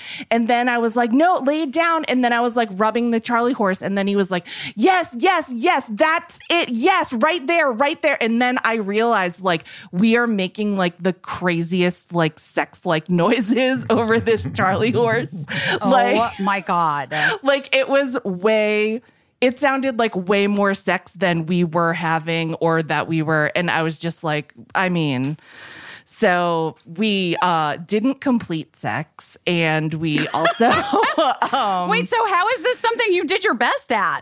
I mean, we did our best to do it like one time, and we did it like half a time, and then uh, we tried to be like clandestine about it, and then that wasn't successful. I mean, we just did our best, but it just sometimes it doesn't work out. You know, we'll try again like in the next quarter, I guess. Next, next lockdown. You Yeah, just wait next- till the next lockdown. I mean, yeah, I guess like what you know, just I don't know when I don't know when it'll happen again. Okay. s- Well, aren't you guys going away on vacation? I mean, Yeah, to- but, like, we're, trip. like, it's not vacation. It's Going like a- on like a road trip, like what you know, we're gonna. I don't know. We'll see. We'll see what happens. but uh, yeah. Yeah. well, Lincoln, if you're listening, it was not sex noises you heard. The sex had stopped abruptly. It was like like a two minutes, dude, and then it was all Charlie horse. God, what a bummer. What an actual, actual true bummer. Um, but you did your best, and that's Yeah, what's we- important. We tried, you know, we tried. The magic is still there. It's just the magic's always there for you guys. the trick was not completed. oh God. All right. Well, Chris, what are you doing your best at this week? I just also want to say, let's remember to hydrate next time. Let's really remember to Hydrate. hydrate, next time. Hydrate. Yeah. Eat and some electrolytes. bananas. Elect- Electrolytes, guys. Get some electrolytes in there. I'm doing my best at being suburban. I'm doing a really good job of it. We've lived in this house about a year now. Just this week, we had our house exterior painted. Nice. This house, when we bought it, I'm I'm not like uh I I took I took every dime I've ever made in entertainment. I bought this house. The house has a sprinkler system, which I thought was I was like, what the fuck are you talking about? And it was broken. We I had guys come in and fix it. This Nice. week I I put down both lawn food and insect and grub control. Yes. Um, we had a patch in the back where there was a bunch of bamboo, and we removed it, and it's growing back. And I've been digging Yeah, of out course the it is. rhizomes. I've been digging Wait, out the rhizomes. It, it's Chris, it's horrific. Chris, it's like a horror. No, movie. Chris. Yeah, It's an. I'm going to tell you something right now, and I'm going to save Yeah. you years of your life. Sure. You need to accept the bamboo and move the fuck on. That Well, we- bamboo is. It's just. It's just going to drive you fucking insane. You can't get rid of it. yeah. I had it in our old house. We like took the backyard down to like the um what is it called? Like the bedrock. Like we went down, like we cleaned it came back. The bamboo came back. It Yeah. comes, it is like It's not just ideal. get a no, just get a fucking panda and move on. we um we our neighbor apparently the old neighbor of our the old owner of our house the the person who used to own the house behind us both of those houses sold last year apparently the woman who used to live behind us used to sunbathe nude and it would drive the owner of our house crazy so she put up this bamboo out of Hence spite the bamboo. it was Yeah. spite bamboo, and there was an. she had dug a big trench around it, and we knocked everything out. And I think all we've really done was removed the protective trench that was containing it, and mm. now it's going where it wants. So I dig out the rhizomes. It's scary and daunting and an uphill climb. But that being said, I feel like I've been I've been doing a pretty good job of just being a suburban dad. I think I've There's doing nothing my more best powerful than Yeah. spite bamboo. Oh, But, but also crazy. i also want to say i really understand and respect your journey as a homeowner and a relatively relatively new father relatively new homeowner Mm-hmm, a lot goes into being a homeowner that i think people don't understand if they've lived in a city or have had landlords their whole lives like things like gutters and like having trees cleaned. It's endless. like i didn't know it's endless. And it goes on and on having your sprinklers system service like doing all of these things. And it is yeah like you gotta figure it out because uh, it's all the maintenance of your home painting your home making sure that the like windows are sealed. I don't even know dude. It's a lot. So it feels like you're in it and you're really doing it and you're really doing your best but you're never gonna beat that bamboo this neighborhood we moved into, it's a reach for me. Like I took all the money I've ever made and I bought the house and I think I can sustain living here. But there's a lot of people here who everything is paid for. they have disposable income. And I was mowing the lawn one day and I hit um like the water pipe where it comes up, I hit it by accident and it made this loud noise. And this neighborhood kid happened to be walking by and he's like, What was that? And I was like, Oh, I had a thing. And it was like tail end of the lawn. I was like a tired, sweaty mess. He's like, Why are you even doing that? And I was like, Well, because I gotta gotta get it done. He's like, well, why don't you, my parents hire people to do that? I was like, yeah, I, I can't. Like, what am I going to say to this 11 year old child? Yeah, I can't afford that. Like, do I, how do I explain class divide to a rich 11 year old? How you do I should do it? though. You should try. You should. You should try. I'm telling you, it is like one thing that I do to my kid all the time is like whenever I get like a whiff of that stuff, which happens a fair amount. These kids are growing up like very privileged little people. Um, I really have to like talk to them, both of them, about like, you know what? Let's talk about money and Make him bring you some and snacks from his house. um, okay, wait, listen, guys, we got to get to this interview. Yes. with Gail Simmons. Do you watch Top Chef, Chris? I have not watched in a few years, but I'll tell you what, earlier today, I did another podcast hosted by Richard Blais, and it was lovely. Love Richard Blais. We love Yeah. Richard Blais. food court. I did food court. Me and my wife did food court with Richard That's Blais. cool. Yeah. Well, we love Blais. Gail loves Blais. We talk about Blais in the interview. We don't we. Case? Yes. Yeah.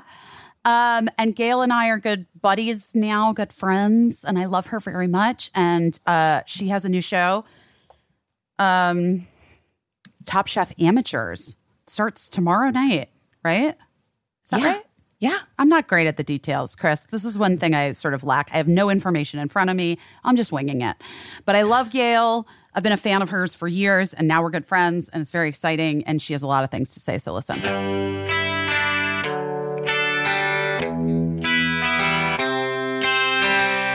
Function of beauty, function of beauty. What is your function? It's your function of beauty.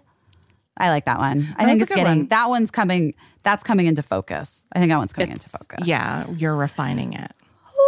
I am. Guys, you know we love our function of beauty here at Busy Philipps is doing her best. My whole family uses it. Yeah. It's good stuff. And listen, what what is your current flavor of your function of beauty uh, hair products? Mango for Your customized uh, mango, customized Yeah. shampoo and conditioner. Yeah. The mango smells so good. Mango, rose, pear, eucalyptus. I actually really enjoy the mango myself. Yeah. One of my children loves the eucalyptus, and I get it. Yeah. I And like you know that what? too. And you know what? Yeah, it's cricket. Oh. Cricket says, "I like to smell like a koala." of course. So, obviously, Yeah. Listen, we know what your perfect hair should look like. It's you know, voluminous, full, shiny. But how does it smell?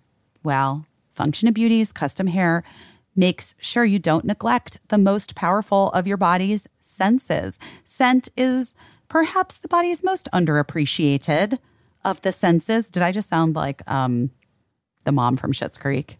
yeah. Moira Rose. In a in a good way. Yes. Okay, great. Thank you. Um, you know, we love them. Function of Beauty is the world leader in fully customized hair care. What do you do? What do you do? You take a quiz. That's right, a short but thorough quiz. And then they create a unique formula that gives your hair everything it needs to look and feel its best. Every product is sulfate and paraben free, which is a big deal in my house because if you've heard this ad before, you know that one of my kids is allergic to sulfates. It's vegan, cruelty free, and there are over 60,000 real five star customer re- reviews. Uh, Caissie and I are using the tropical tropical mango for I- summer. I also have peach, which is Oh, you do? Yeah, yeah. No, you should have told me. I would have gotten peach too. Okay. Well, you can still. I guess. Yeah. And Maybe I also have la- I also have lavender because you know who loved lavender? Prince. Prince. Yes. Anyway, lavender's lavender is uh I have lavender as well. Um yeah, sweet peach, crisp pear, lavender, rose, eucalyptus. If fragrance is not your vibe, that's okay. You can also do unscented. So, turn your beauty routine into an aromatherapy sesh or a tropical getaway with the mango. I'm telling you. Yeah. Go to functionofbeauty.com slash best to take your quiz and save 20% on your first order. That applies to their full range of customized hair, skin, and body products. That's functionofbeauty.com slash best to let them know that you heard about it here and to get 20% off your order. Functionofbeauty.com slash best. You know, sometimes it's really hard to sleep when I'm thinking of clickbait for this show. Guys, don't worry. Get to the third act of the show and you'll understand. Anyway, uh, but you know what um, helps me sleep really well? Your Helix mattress. My Helix mattress. Caissie, you're right. I love it. It's I a also love mattress. my Helix pillow. I'm not even Yes, kidding. I love my pill- Helix pillow. The pillow is so good. Why did I say pillow? Did you just call it a pillow? Wait, that's hilarious. I love it. You guys, we're changing the name to pillow. I love the Helix pillow. I love the Helix pillow. Um, I don't love having a bad night's sleep. I don't love waking up with numb hands, which I was for a while. And I was like, oh, there's something wrong with me. Like, this is it. It's all. And then I got a new mattress and was like, oh, there's nothing wrong with me. My mattress sucked. I think people forget to get new mattresses. Yeah. I think it's a thing you forget yeah. that you have to buy a new one. And that it's like After- a huge part of your life. Yeah, and you spend so many hours on your mattress. It had better support you in the ways you need support. Helix Sleep has a quiz. You know I love a quiz. It takes two minutes. It's faster than a BuzzFeed quiz. And, And more it- important, frankly, and more, and quite frankly, you don't need to know what Spice Girl you are. You need to know what kind of Helix mattress best suits you and your body and the way that you sleep because everybody is unique. Helix knows that. There are lots of different kinds of mattress models to choose from. They have soft and medium and firm and mattresses that cool you down if you sleep hot, and even a Helix Plus mattress for plus size folks. Listen, we all took the quiz. We love it. It's easy and it's the delivery is very fast and easy. very fast. So guys, if you're looking for a mattress or if right now as you're listening to this you're like, "Oh my god, when was the last time I got a new mattress?" Huh. Then it's definitely time for you to get a new mattress. Take the quiz, order the mattress that you're matched to, and the mattress comes right to your door, shipped for free. You don't ever need to go to a mattress store again. Helix is awesome, but don't take my word for it. Helix was awarded number one best overall mattress pick of 2020 by GQ and Wired magazine. Just go to helixsleep.com slash best. Take their two minute sleep quiz, and they're going to match you to a customized mattress that is going to give you the best sleep of your life. They have a 10 year warranty, and you get to try it out for, are you ready for this? A 100 nights risk free. And they will even pick it up for you if you don't love it, but you will love it. So you will never see those people again. Helix is offering up to $200 off all mattress orders and two free pillows. We love the pillows for our listeners at helixsleep.com slash best. Guys, this is the most exciting thing. I mean, well, we talked to a lot of friends. We talked to a lot of friends on this show, wouldn't you say, Caissie? yeah, mostly. Gail Simmons is someone that I was a fan of first from Top Chef and then met through my good friend Sam Hanks, Colin Hanks' wife. The who- nicest. the nicest, and also mm-hmm. adore, and worked with Gail first, and then they started a production company together. But so I ended up meeting Gail through Sam, but Gail lived in New York, so it was like you know we wouldn't we would see each other when she was out one time. You know, like we'd like run into each other at Soul Cycle or like mm-hmm. or at Sam's house. We would make a point to have like an one afternoon.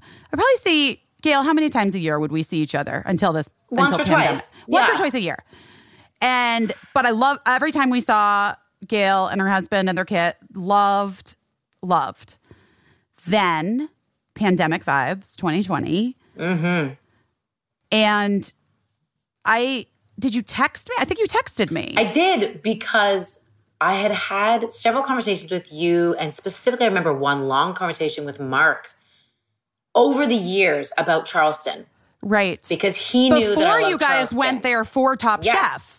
Right. Yeah. Well, and I think when we went there for Top Chef and came back, and Mark and I had this one talk about how he loved it and how much I loved it. And I started going back a lot after Top Chef. Mm-hmm. And then I remember him telling me about driving across the country with Cricket. With Birdie. Cricket? Birdie. With Birdie. Birdie. They drove across country to spend the summer there. And so I had always had that in my mind. And then during you know, towards the end of spring last year when we realized that like summer was canceled and we needed a plan for us and our children, we found a house. Oh no, before we even found a house, we decided this is the time. Why don't we try going down to South Carolina for the summer? And had this memory that you guys often had done that. So I texted you about it and was like, what do you think? Is that a crazy thing to do? And I said, not only do I not think it's a crazy thing to do, I think we're going to do it too. Mm-hmm. I think we're going to make it the thing that we do. Guys, let's try to put ourselves back June 2020. It was, uh, it was tough to make these decisions. It was it was we didn't know what was happening. We Yeah. still don't to be fair, and that's a lesson that we've all learned that we never will know what the fuck is happening. But yeah, but you were like I think we're going to do this, but I don't know. And I said, I think we're going to do it, but I also don't know. You found the house not far from the house we had mm-hmm. already rented, had already committed to renting. So we were like sort of in it no matter what, even if we decided not to try to trek across the country.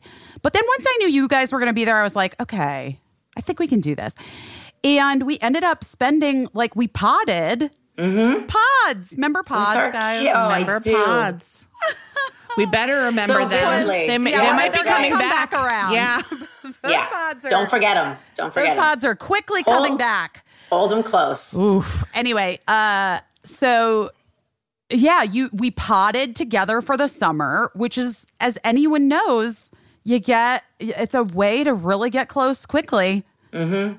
Because it was Learn one a other lot about the family, families. yeah, yeah. that it was we three, had, basically three families. yeah, hmm and I did like a little summer camp with our kids. that was really like the highlight memory. Like I think back to that summer and the camp that you ran for our children really stands out as like such a beautiful thing. It really does. I know I'm not going to cry about it, but there, you know, when I think back to that moment in our lives and all the uncertainty, and there was so much of it. And I remember you were like, I'm going to do this. Just drop your daughter off every morning at 10 a.m. And I, I was like, Are you, you really could do, are you sure? Are, who knew? I didn't know. A lot of people probably knew. I didn't know that Busy Philipps was a secret crafting master slash camp director. Like she's Yeah. like Julie from the Love Boat. Like she just took it on and just brought my child into her fold. It was really and my and and and it, it kind of like it really made our summer in a lot of ways. Well, you also had Gail. I just saw immediately, like I, you know, my kids are older, but Cole was little. You had like He's a like a- baby. yeah, we had a, we did yeah, still do, but he's definitely grown. I mean, Yeah. and so like And when just our babysitter seeing- had ghosted us, Oh, remember there that was like and that happened, right? And that we were happened. just we they were had juggling. hired, yeah, you had say. hired like a like a babysitter that was gonna that was gonna get tested and then sort of like quarantine Mm-hmm. and stay with you guys, like, and then she just didn't show up. didn't show up. What happened? Did you ever find out? I think she decided to party.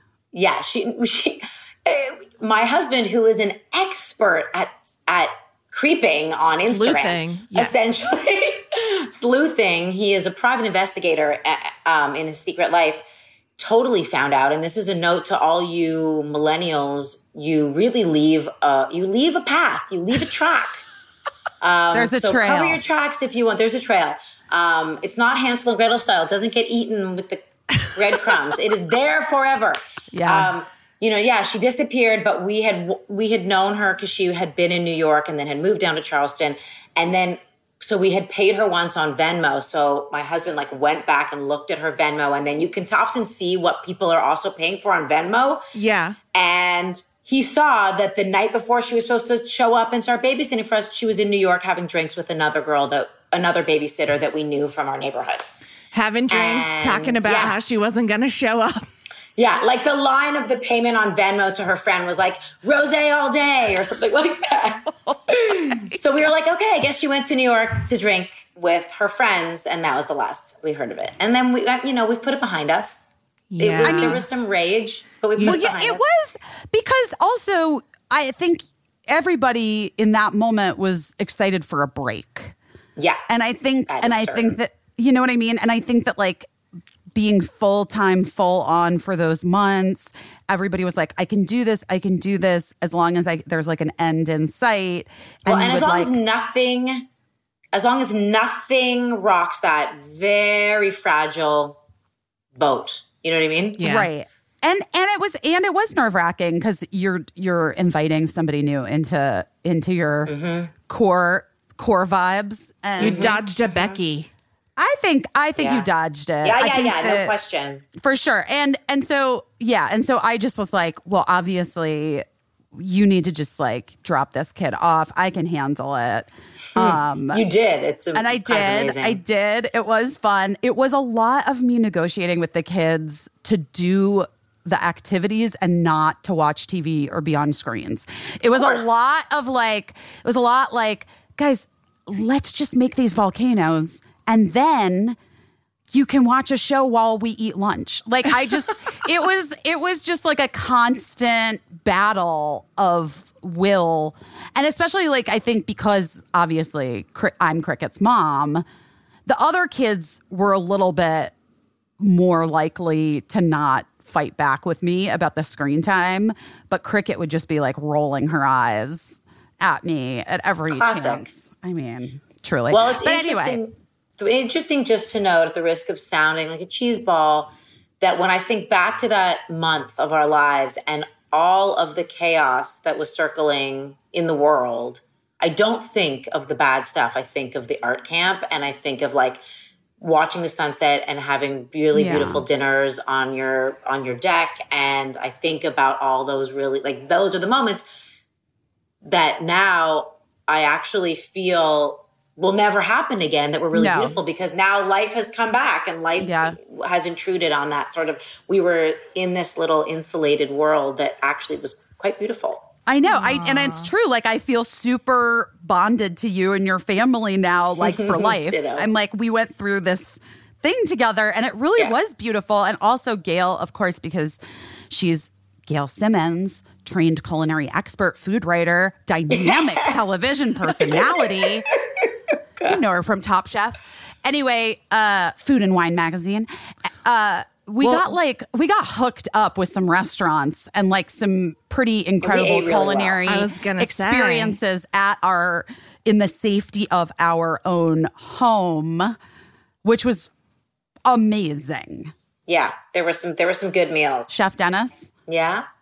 was Chef BJ amazing. is amazing man. Yeah. Um, and the guys who like showed up at our house with a old El Camino and a bath Oysters. of oysters. Yeah, they were that was a pivot for those guys. They were Mm-hmm. opening their restaurant. They were set to open their new. I love the concept of this restaurant. It's on Kiawah, which is an island outside of Charleston, and their concept is um, oysters and hot dogs. Yeah. They're I like, mean, it's kind let's of just perfect. yeah. They're like, let's just yeah, let's just give the people what they want: oysters and hot dogs.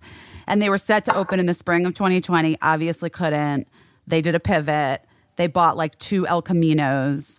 Like flatbed, amazing Yeah. 70s trucks. made the trucks. made the backs essentially coolers would like open it up and serve oysters out of their and they come to you like and then you're outside socially distanted and oysters and it was so fun it was like that was one of the most fun meals i think Yeah. It's crazy. It was fun. it was, it was great. really crazy Mm-hmm. um And then Gail and I were chatting for years as part of the Bravo family. I would see her very frequently when she oh was yeah a, i bet a guest on Watch What Happens Yep. Live. So she's such a familiar face to me. But what she doesn't know, and I'm about to put him on blast, is that entire time is um, Gail Simmons is my husband Matt's celebrity crush. oh my God. I'm so excited. wait i never knew that. And that's how likable Gail Simmons is. Is like I don't even care. I'm like, yeah, everyone has a crush on her. Who wouldn't?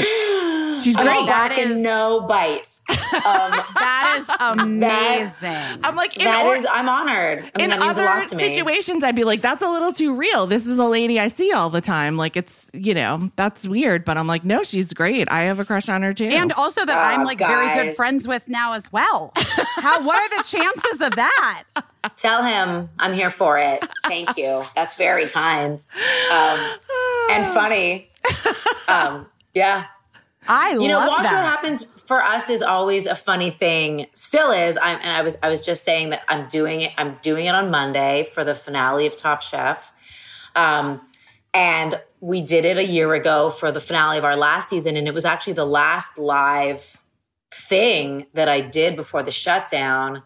And we did it kind of feeling like we shouldn't be there. You know, there was that few Yes, days I where we all were still doing things and then being like, wait, maybe that wasn't a good idea. And it was Right, and actually then Andy had COVID. five days later he called me to tell me and, and we all had to quarantine because of it because it was before testing before anything and he was really sick and we really that was like one of the first major dodges of like this this is it okay we're it's real and it's right here in Yeah. our living room literally in in andy's living room um and so it was like ve- that last appearance on watch what happens was is like very vivid in my mind yeah, and I'll always associate with that moment in like world history. yeah, Of course. Oh gosh, Because of then also you like had the fear that you had been Yeah, we all thought we were for sure, and uh, it's amazing that we didn't get sick. Truthfully, thank God, and thank God Andy is okay. Um, but I'm excited to go back and do it again. Uh, Are you- to are you going- wipe it clean? Are you going Well, in person yet? or They no? are in the studio now. They but the only reason, yeah, they just went back this week. I think we were gonna go in studio, but Padma's traveling right now, and Tom's, uh, I think, out on the North Fork. So it just it didn't make sense for me to go, and for us have to be. So we're just doing it virtually, which is fine because they've been doing that so much anyway. Yeah, it makes life that easier. makes That's fine. So many Um, surreal moments at Watch What Happens Live, by the way. So I'm Oh, glad yeah. you're, I mean, I bet. I mean, you saw it all.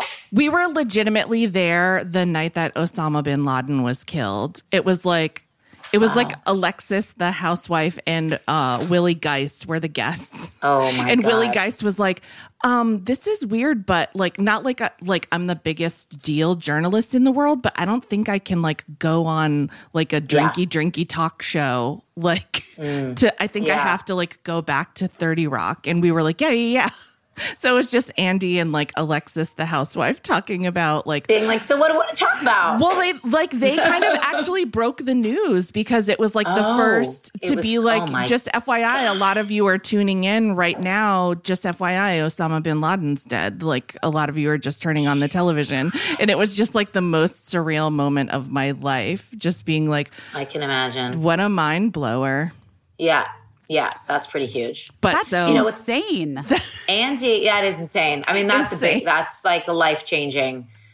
My um my thing about Andy is that you know Andy created Top Chef. Andy was my Yeah. executive producer for the first eight years, or maybe eight seasons anyway, of our show.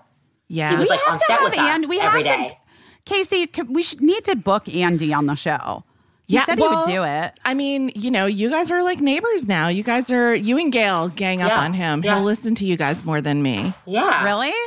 I mean, All right, maybe I'll do it. he'll feel I more. just think I think that pivot is so him any day. interesting. Like Yes. to go from executive to host and like to give yourself that job. I mean, he really, he really didn't. That's the truth. Is that like he was the most, he was the most like, uh, is this the right thing to do? And it was really other people that were like, yeah, go for it. Like other people telling him. Oh, really? and it sort of Yeah. happened very organically like Yes. uh, you know he, when we whenever we hang out we talk about how like he was traveling with us for top chef and like on set and giving you know episode notes and that he he was such a tv like fan you know deep rooted from like early obviously if you've like read his books or know his story you know such a tv aholic and loved being the person behind the camera. And then he um and then you know he it started really slowly. I mean that like watch what happens live started as an after show online. Like we used to shoot it in englewood new jersey right? Yeah, yeah, like it- at office. the at yeah like at this and it, it was like out in the MSNBC studios. I don't know. It was like super tiny Yeah, it was like for the Project little Run. online show. Yeah, for, it yeah, was like Project for- Runway and yeah. then the Real Housewives and Top Chef. It was like really a funny thing that he did. So you just- were so like that. It it's interesting. You know, we talk about like pivots on the show. This is like one of the things that we're kind of very interested in how people end up where they are. Um, and I want to ask you about Top Chef Amateurs, which is coming out. But before we get to that, like, were, did you? I know you started as a food editor, Yeah. right? yeah. Food and Wine Magazine. I have watched Top Chef since 2016. So I do know when you're introduced every single time, I do feel like yeah. I could. I'm not anymore of Food and Wine magazine, but I was for the Well, first of course. 15, 15 seasons of the show. Yeah, yeah, yeah. I mean, it is very much was my home. Uh, and and as an appropriate segue, my sort of and I've been thinking a lot about this in preparation for talking to you guys today. That like you know, sure, there's lots of pivots. I could talk about what happened in last year, and I can talk about you know other times in my life, but. But really, probably the biggest pivot for me was not unlike Andy's. I spent the first many years of my career and my goals when I started working in the food industry was that I wanted to be a food writer. Like, and I, because when I started, you know, in the 90s, because I'm old, uh, Girl. there, food food media meant I'm talking. I mean, there it is. We're talking 20 plus years ago.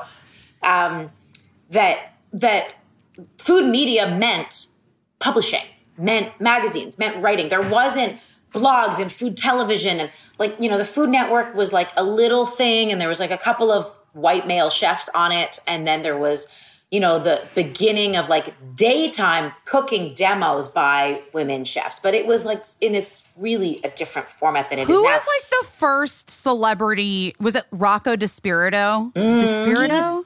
DiSpirito. Yeah, I mean, yes, I would say the first though was really like if you want to go back into like Well, like Julia of- Child.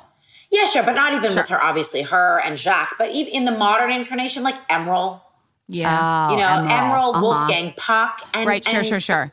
and 'Cause and Mario Wolfgang- Batali, yeah. And Mario Batali, right, for, right, right. for better or worse. Mhm. Right.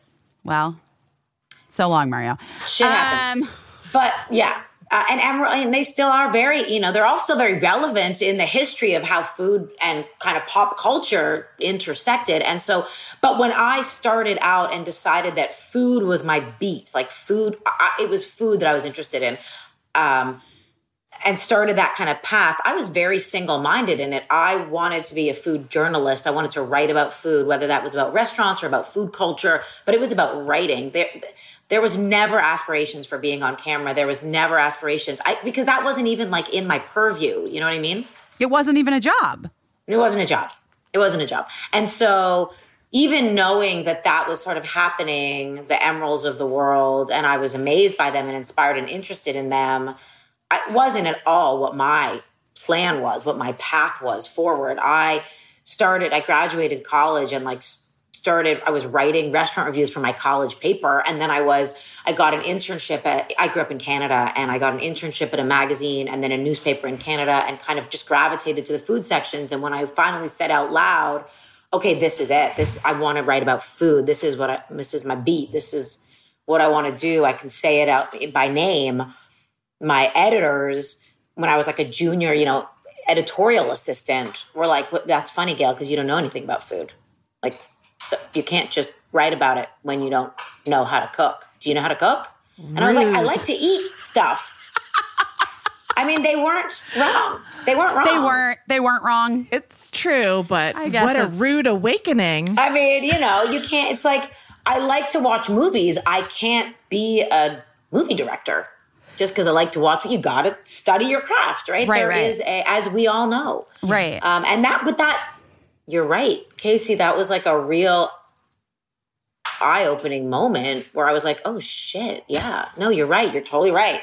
Just because you like to eat, and like I like to cook in my mom's kitchen, like with my girlfriends, doesn't. And I like to go to restaurants because I think they're cool and interesting. Like, and I had done a lot of travel, and you know, my fa- I definitely had a history in my family of like food and travel. My mom was actually a food writer and a cook. So it was, and a, uh, she ran a cooking school. So this all happened naturally. I absorbed it, but it was not anything that I still kind of understood how to make into a job. So I quit working for that newspaper and I moved to New York and went to culinary school. But even so, like the next five years were just dedicated to learning how to cook, like going to culinary school, working in kitchens, being a line cook, being like getting my ass handed to me every day on the job, and then taking that and going into writing and like with with the dream sort of job final point for me the is if I could land a job ultimately at a food magazine, which I did sort of circuitously, but it was only when I got to food and wine. I still never thought about being on television. That was I was still doing this thing, this one thing. Um, and it was really when Top Chef came to the magazine for help as their like kind of partner in developing the show.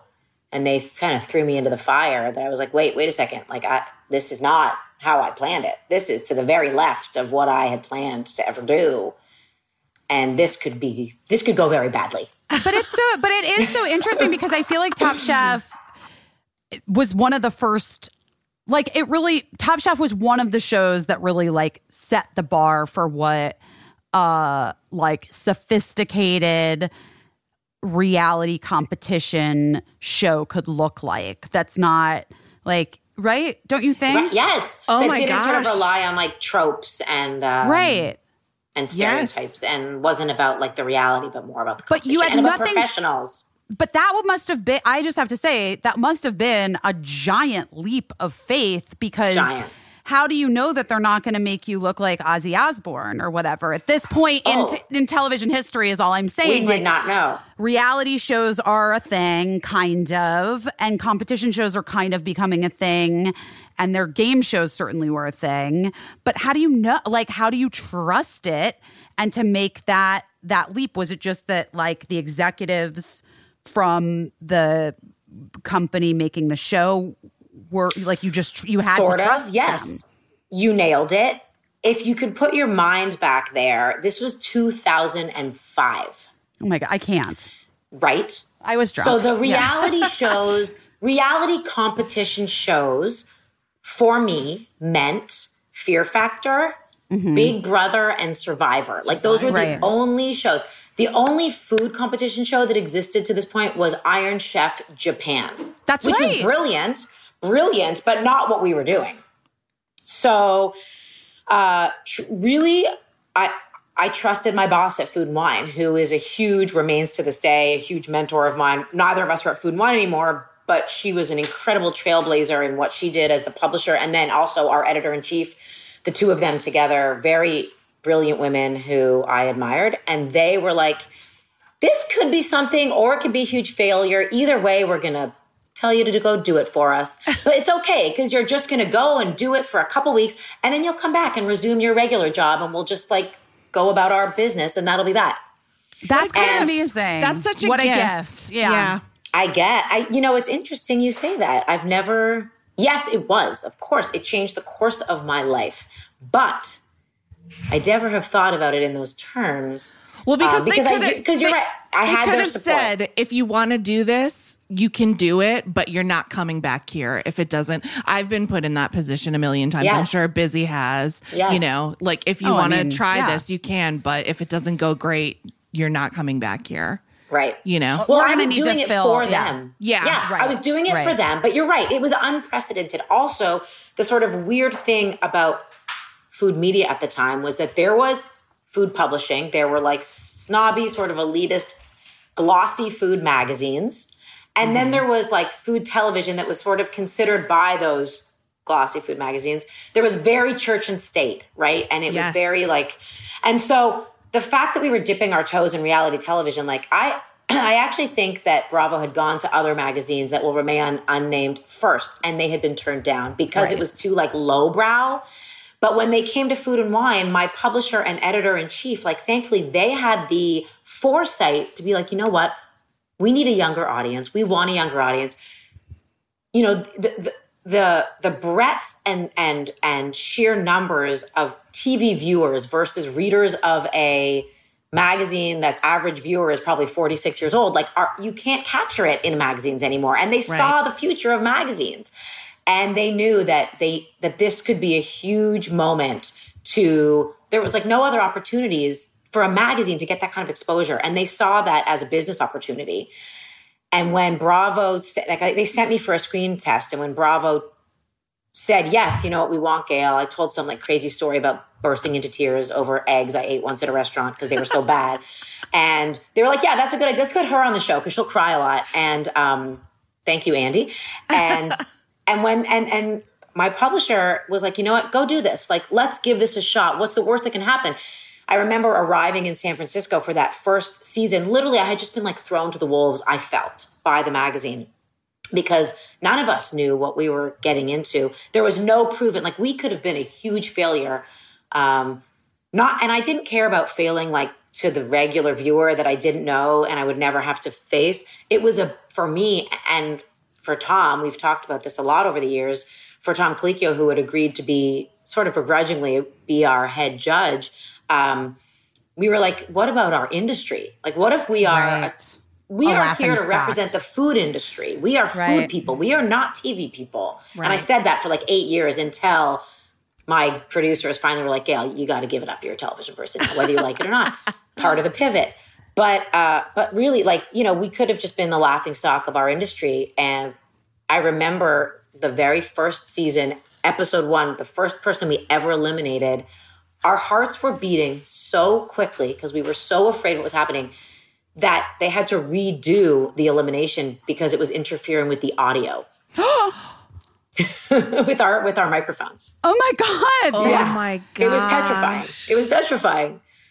Oh my god. So, that's you know, Wow. just- incredible. yeah. Wow. But I did have a safety net. I did have food and wine, and I did have their support, and that did make me feel at least a bit comfortable that I had a yeah I could go back. Just knowing that you if this could- all didn't work out, I had Yeah. a place, I had a home to go back to. I hadn't like you know I hadn't risked everything because this was nothing I ever imagined I would do. E- Ever It didn't exist. didn't You couldn't. Ima- I mean, you c- some. Yeah. Well, if you could have imagined it, you know, you would have been Steve Jobs, I guess. correct, Um, and I'm not. Right. Turns out. I don't know. What- Wow, that's kind of incredible. It's also so funny to me that you're talking about how Food and Wine had the vision to be like, we need to uh, bring our magazine to a younger audience because also at that time, simultaneously, my older son was had to have been in like first grade. And you know how they ask um when you're in first grade they ask families to like oh can you send all your old magazines into school? We're going to use Right, them for to collages. to like cut up for collages. My son was routinely stealing all the food and wine magazines and bringing them home. Like i found like a hoard of food and wine magazines in my He's son. my he's my he's my dream child. My daughter would set them on fire. In case you're wondering. I was gonna ask. I was gonna ask. Do your kids? Do, do you? Do your kids have? They eat well. I do know your kids. They eat well. They eat well. But and they're you not. and you. they're not like. I'm not going to be that chefy person who's like, oh yeah, my children just eat fancy, freaking stupid food. No. Well, parents- have I ever kids told you that I thought that like I took full credit for Birdie being an adventurous eater their entire life? Like Birdie would eat anything, try anything, like was super into all different kinds of food and whatever. And I was like, yeah, I mean, because I did that. I Yeah. did that. And then I had cricket and I did all of the exact same things. And you know, my child eats bread, cheese, pasta. Well, bread, cheese, Yeah, some combination of bread thing. and cheese. Bread and cheese. That's it. And then like we'll eat like a broccoli, avocado Yeah. Occasionally.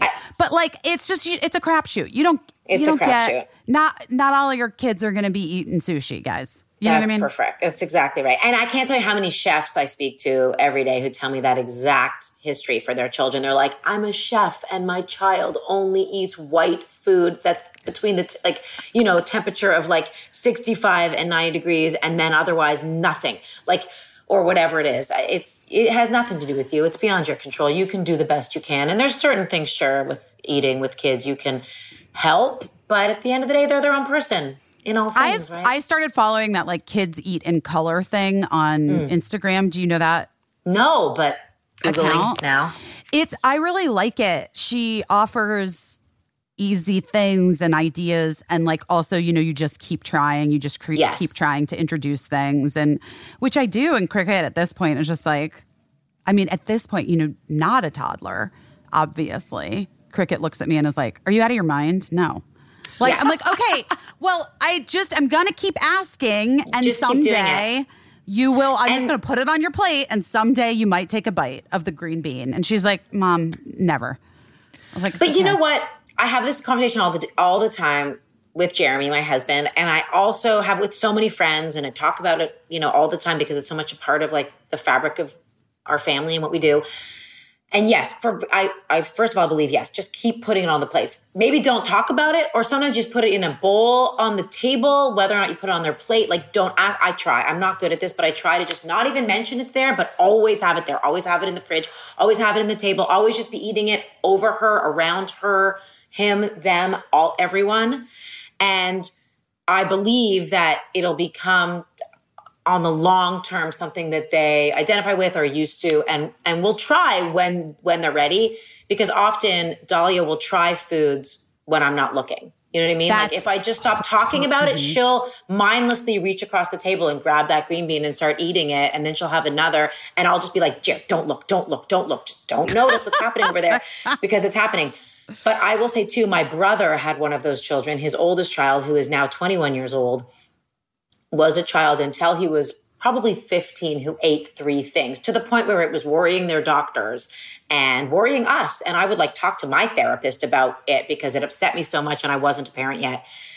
And on the long term, he's now 21. He's off at school at college in Boston and he comes to New York to visit us and is like has a list of like ramen and sushi and all the places he wants to eat and loves exploring new place and it all worked out and he's an adult and he's a healthy curious person about food so it's like Yeah. you just got to let it happen I know, I know. My biggest my biggest thing was just this year at their school because of the COVID protocols.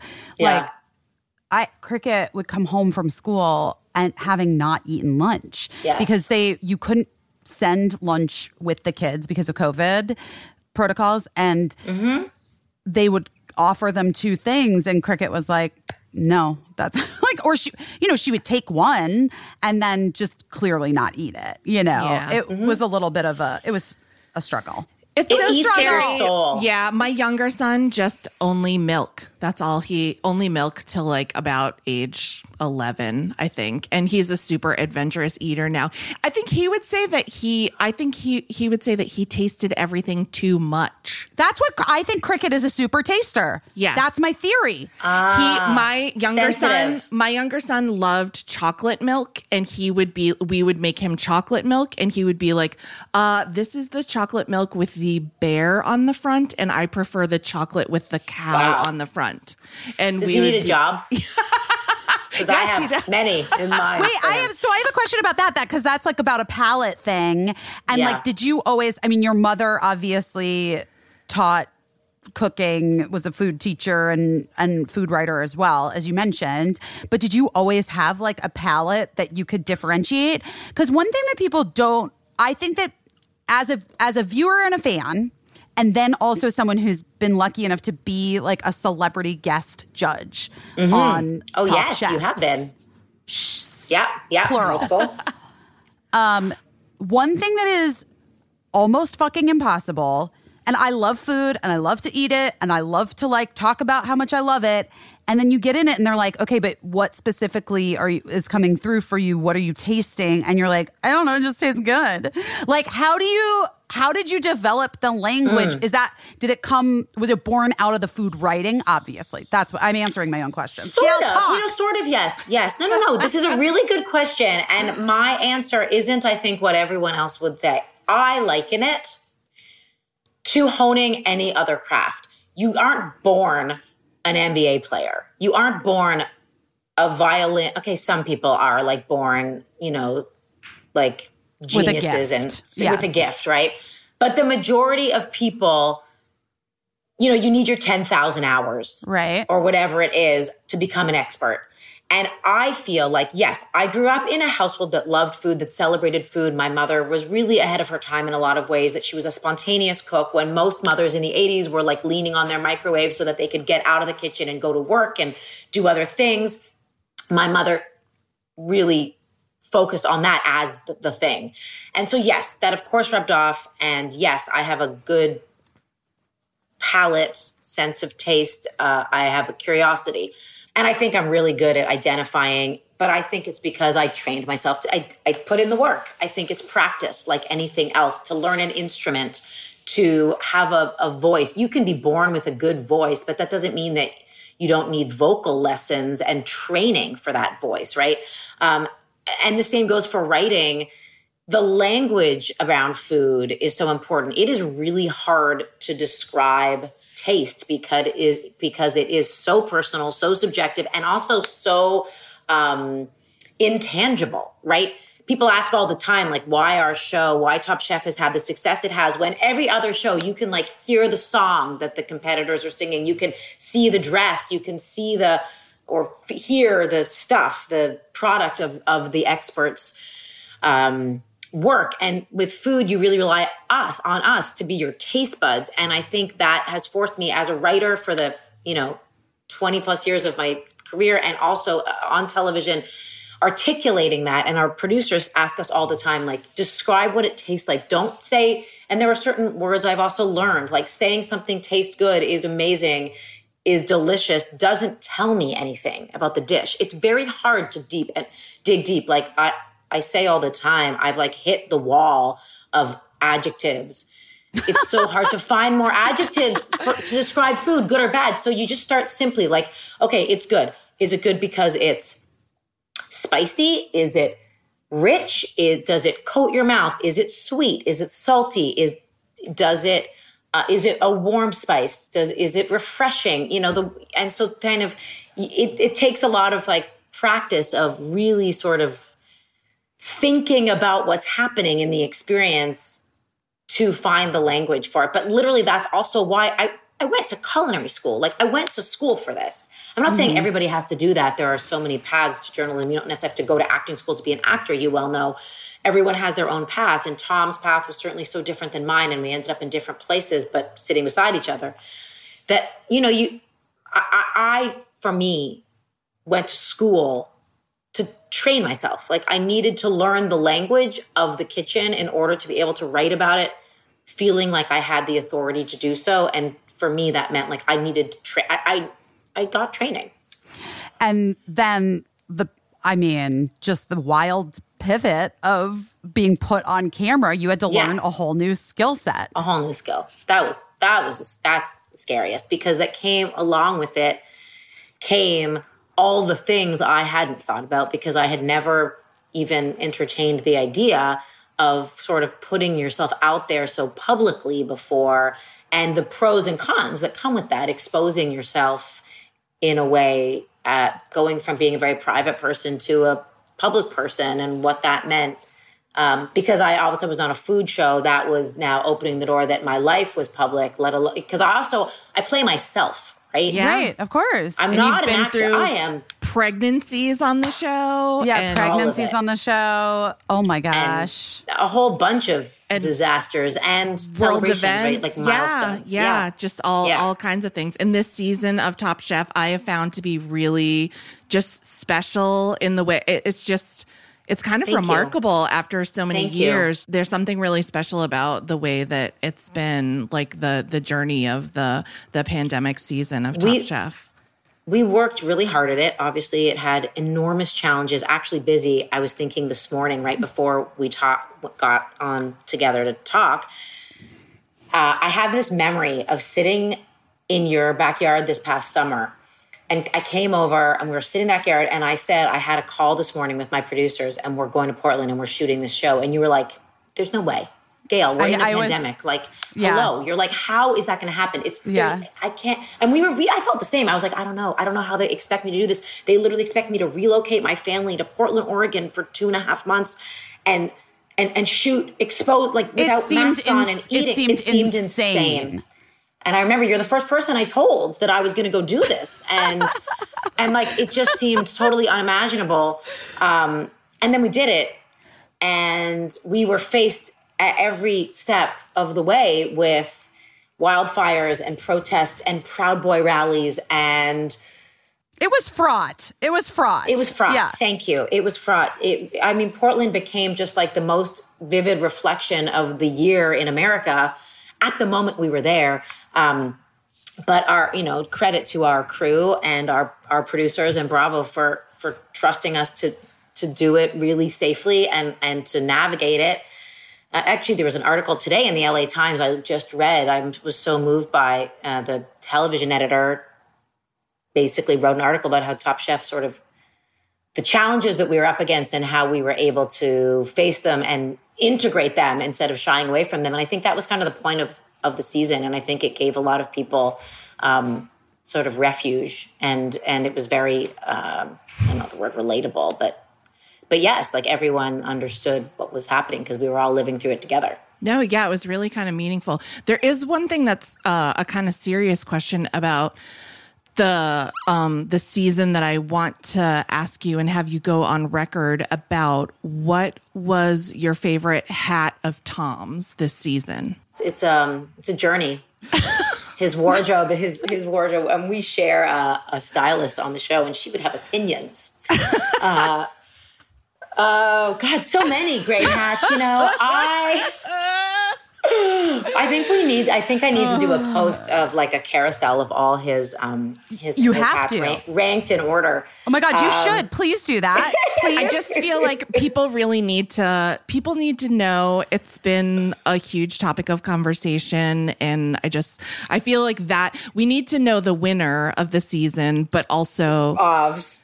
There's another We need to winner know the winner of the hats. of Tom's hats and that's Yeah. that's a piece of closure that I think people are going to need to have from you Mm-hmm. to go I understand. forward. personally, I like his brimmed hats. um, th- there was one, uh, and now I'm forgetting which episode it was. He went out and bought it himself and came back and was like, "I'm wearing this hat," and I really did love Did it. Did anyone start an Instagram or a Twitter account, Tom Colicchio's hats yet? I don't know, but if not, we're doing it right here.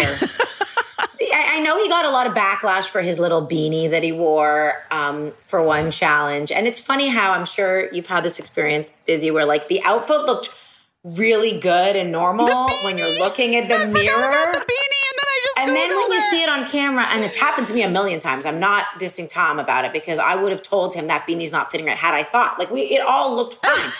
and I've had, I've had so many. Yeah, yeah. There's the beanie right there. Busy, busy holding up a picture of the beanie. And it was sort of a cold day, and he has a little bald head um, that he needed to protect. And uh, but I've had so many outfits where I've been like, what? Literally, the next day was like, wait, why did what did I do? What was I thinking? Why? Well, we we even that. tried to outfit you before you went to Yeah, Portland. Uh, I- tonight's episode is is a busy special. Is it? Tonight it is. It is. I I bought the dress that I wear on tonight's episode in your living room. Uh, well, we Oh. had remember when we were in Charleston, my friend Stacy who owns the clothing store came over with a truck full of clothing cuz we didn't want to go to a store and she brought in all of these clothes for us to to try on and it was like so Mm-hmm. fun because we were like, maybe you should wear that on Top Chef. Maybe you should wear that on Top Chef. Ooh, And I I'm so did. excited. And I did. Tonight's the night. I feel like you and Padma have been killing it with the outfits this season on Top Chef. Did you feel thank any you. kind of pressure to like turn it up a bit because of the year that we've had? in a way, it's funny. Uh, I think we had. I ha- I felt like not that I felt pressure, but I was like, this is all we've got.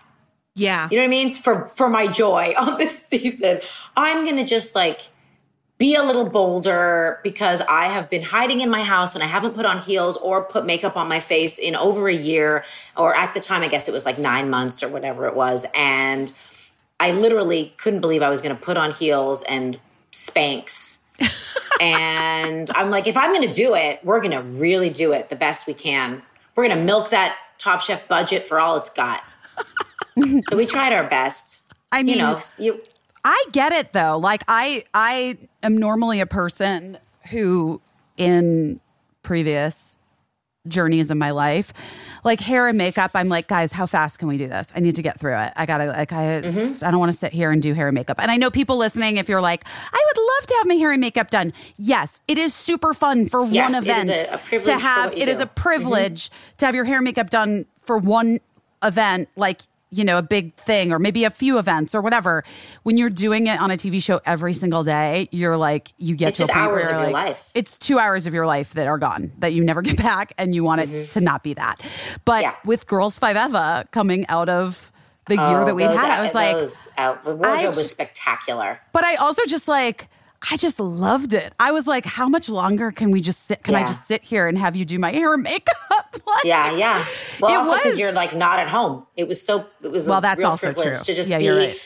having some self care, um, and uh, yeah. I mean, I, I. There's only you know we're. I'm not like a fashion. This sounds stupid. I'm not a fashion person. Like I, to my point about never being on camera before. Um, I'm not like bold. And in the context of Top Chef, it's also not about us. Like very decidedly, the show isn't about me and my fashion choices. And Padma is certainly bolder, and she came from a life of modeling and acting, and so it's like a different game for her. And it's mm-hmm. taken me many years to like be comfortable in that and to make bolder decisions or to like just have fun with it and not be feel fraught and and feel pressure about what I wear and kind of like feel like I feel like my best, but I also feel like me, but I also feel like me in this edited version for television and that can be okay and it can be about me and that's okay. You know, that was a hard that's been a hard thing to get over for myself is like dressing up and feeling different than my than who I feel like I usually am. Putting in on real that, life. IRL. yeah, putting on like yeah. the TV Gail, like Jeremy, Right, my husband, always says, like there's Yeah. Gail and then there's TV Gail, and sometimes he's like, I really wish TV Gail were here to make me dinner because you're not doing such a good job. That's- or like TV Gail would have, um, you know, would have said this and this and been way more decisive, but regular Gail's just really waning in her decision making right now. doing her best. Doing my best. Thank you. Regular Gail is juggling being a mother and Yeah. a wife and a daughter and uh, having a career and being a businesswoman and writing books and being a chef. You're juggling a lot of Thank things. So you we know, are. And regular Gail has uh, a new show with TV Gail. That's right. Where we actually come together in a really nice way. Yes. There is a lot more of regular Gail uh, in the new version of TV Gail. okay. So the new show. Now we're getting really meta. I don't know. it is. It's hard. It's hard. So the new show is Top Chef Amateurs. Now, was this an idea that you you guys had? Like, how did this come about? really, it came out of the pandemic in a lot of ways. Uh, when the world shut down and restaurants closed, Sure. um, you know, what we all saw was like just the proliferation of home cooking and the level of home cooking. Mm-hmm. well, certainly sourdough bread. And sourdough. Come on. I mean, so much. I was not one of those people because Me neither. You know, again, trying to be a mother and a all the I'm things. not. I'm not keeping a time for starter alive. Are you kidding? Yeah. I can't. I'm trying to keep my keep children alive. alive. Let's be real. Correct. Thank you. um, um, so I, you know, I saw it. We all saw it. Everyone, just so many people became such prolific home cooks. And Yes. that was sort of, I think, the the impetus for Top Chef Amateurs that we've n- we've never been about amateur cooks. We've only been about professionals. That's kind of what the show's foundation has been. It's what differentiates us from every other food competition out there. It's not Top Chef has never been about people who like think it would be fun to be a chef or think that they're a good Cook. home cook yeah. Mm-hmm. and want to try their hand. It's always been about professionals at the highest level. But when restaurants shut down and home cooks got so good, and also we wanted to like lift people up in a different way, Mm-hmm. uh, you know, our production company, Magical Elves, were like, this is, I think, the moment to maybe let some amateurs into the kitchen, some really great home cooks, and give them the Top Chef experience. So it isn't the same kind of competition. We are not expecting them to do the same thing. We aren't putting them through the ringer in the same way. It's sort of more about wish fulfillment. Um, You know, we bring two home cooks from very diverse corners of the world, careers, you know, what they do uh, in their regular lives, into the Top Chef kitchen. And we sort of put them through a day in the life of Top Chef in a very quick, fun, relaxed, and like joyful way. So they come in and we give them a challenge that's based on a challenge we've done on the show over the years, iconic challenges. Um, and quick fires, and we sort of put them through Oh, that wait, I experience love and give that. them Now- a little judges table. Wait, that's so exciting. Oh, it is. gosh. It's funny. You get to relive all the like. Can you tell me some of the Yeah, to- yeah. the ones that you're you're doing? Because when does the show starts next week or in July? It starts July first. Yeah, July 1st. Oh my God, Right yeah. off of the Top Chef finale. Um, it airs Perfect. right off of the finale uh, on July first, and so things like uh, the mise en place race and um, blind taste test. Okay, blind taste test is always Yeah. my favorite. Mise en place also because like you really see people's skills, and I feel like as a home chef, that might be that one's going to be tough. It's really tough. Yeah. Uh, we do things like, uh, you know, an, an amazing egg challenge that we did years ago on the show. Oh, do- where you have to cook the egg, the perf- like the five minute egg or the Well, they can do whatever they want, but they have like 17 different kinds of eggs to cook with, and they have to cook them in a certain number of ways and show a certain number of ca- right. techniques with them. I remember this, and somebody got an ostrich egg. Yes, exactly.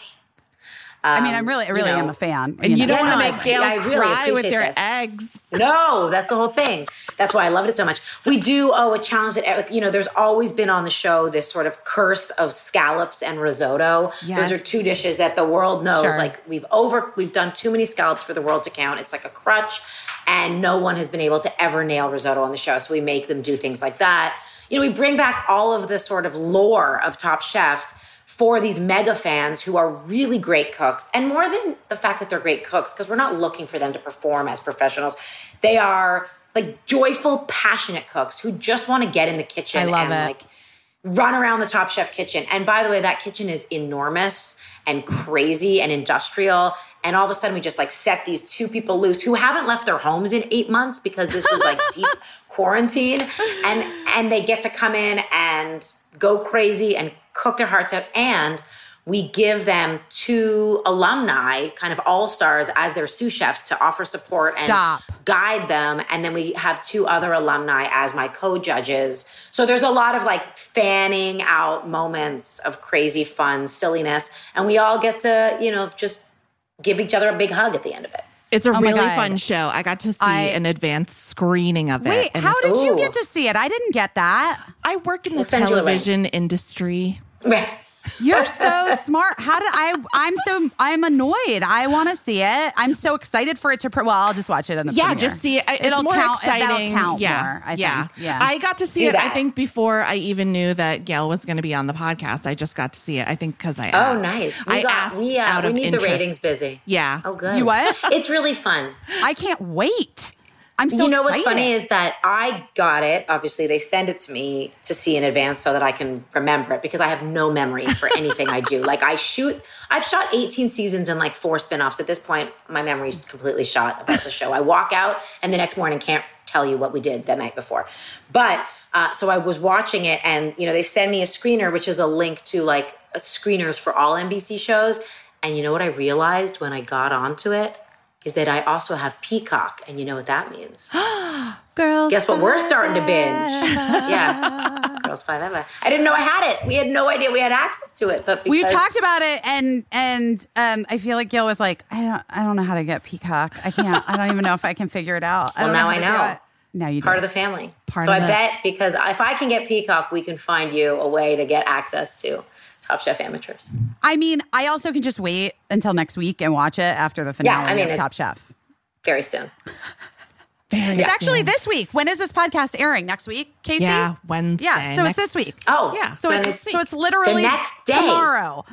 Guys, Tomorrow, people. You can watch it tomorrow. It sounds super fun. I told you when you were telling me what the show was that Ike Baron, our friend Ike Barinholtz, friend of the show, friend of me personally, needs to, if you do another round, Mm-hmm.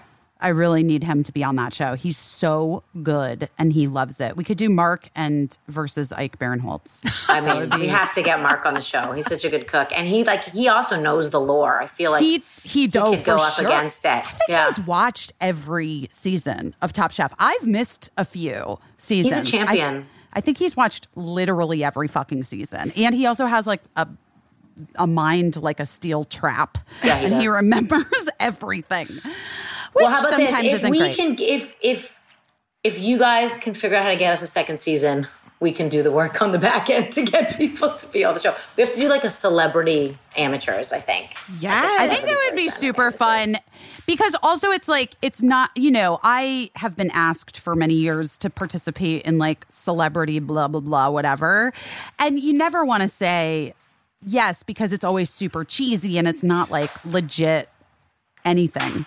You know what I mean? The Yeah, of Top course. Chef You is never so know. fucking legit.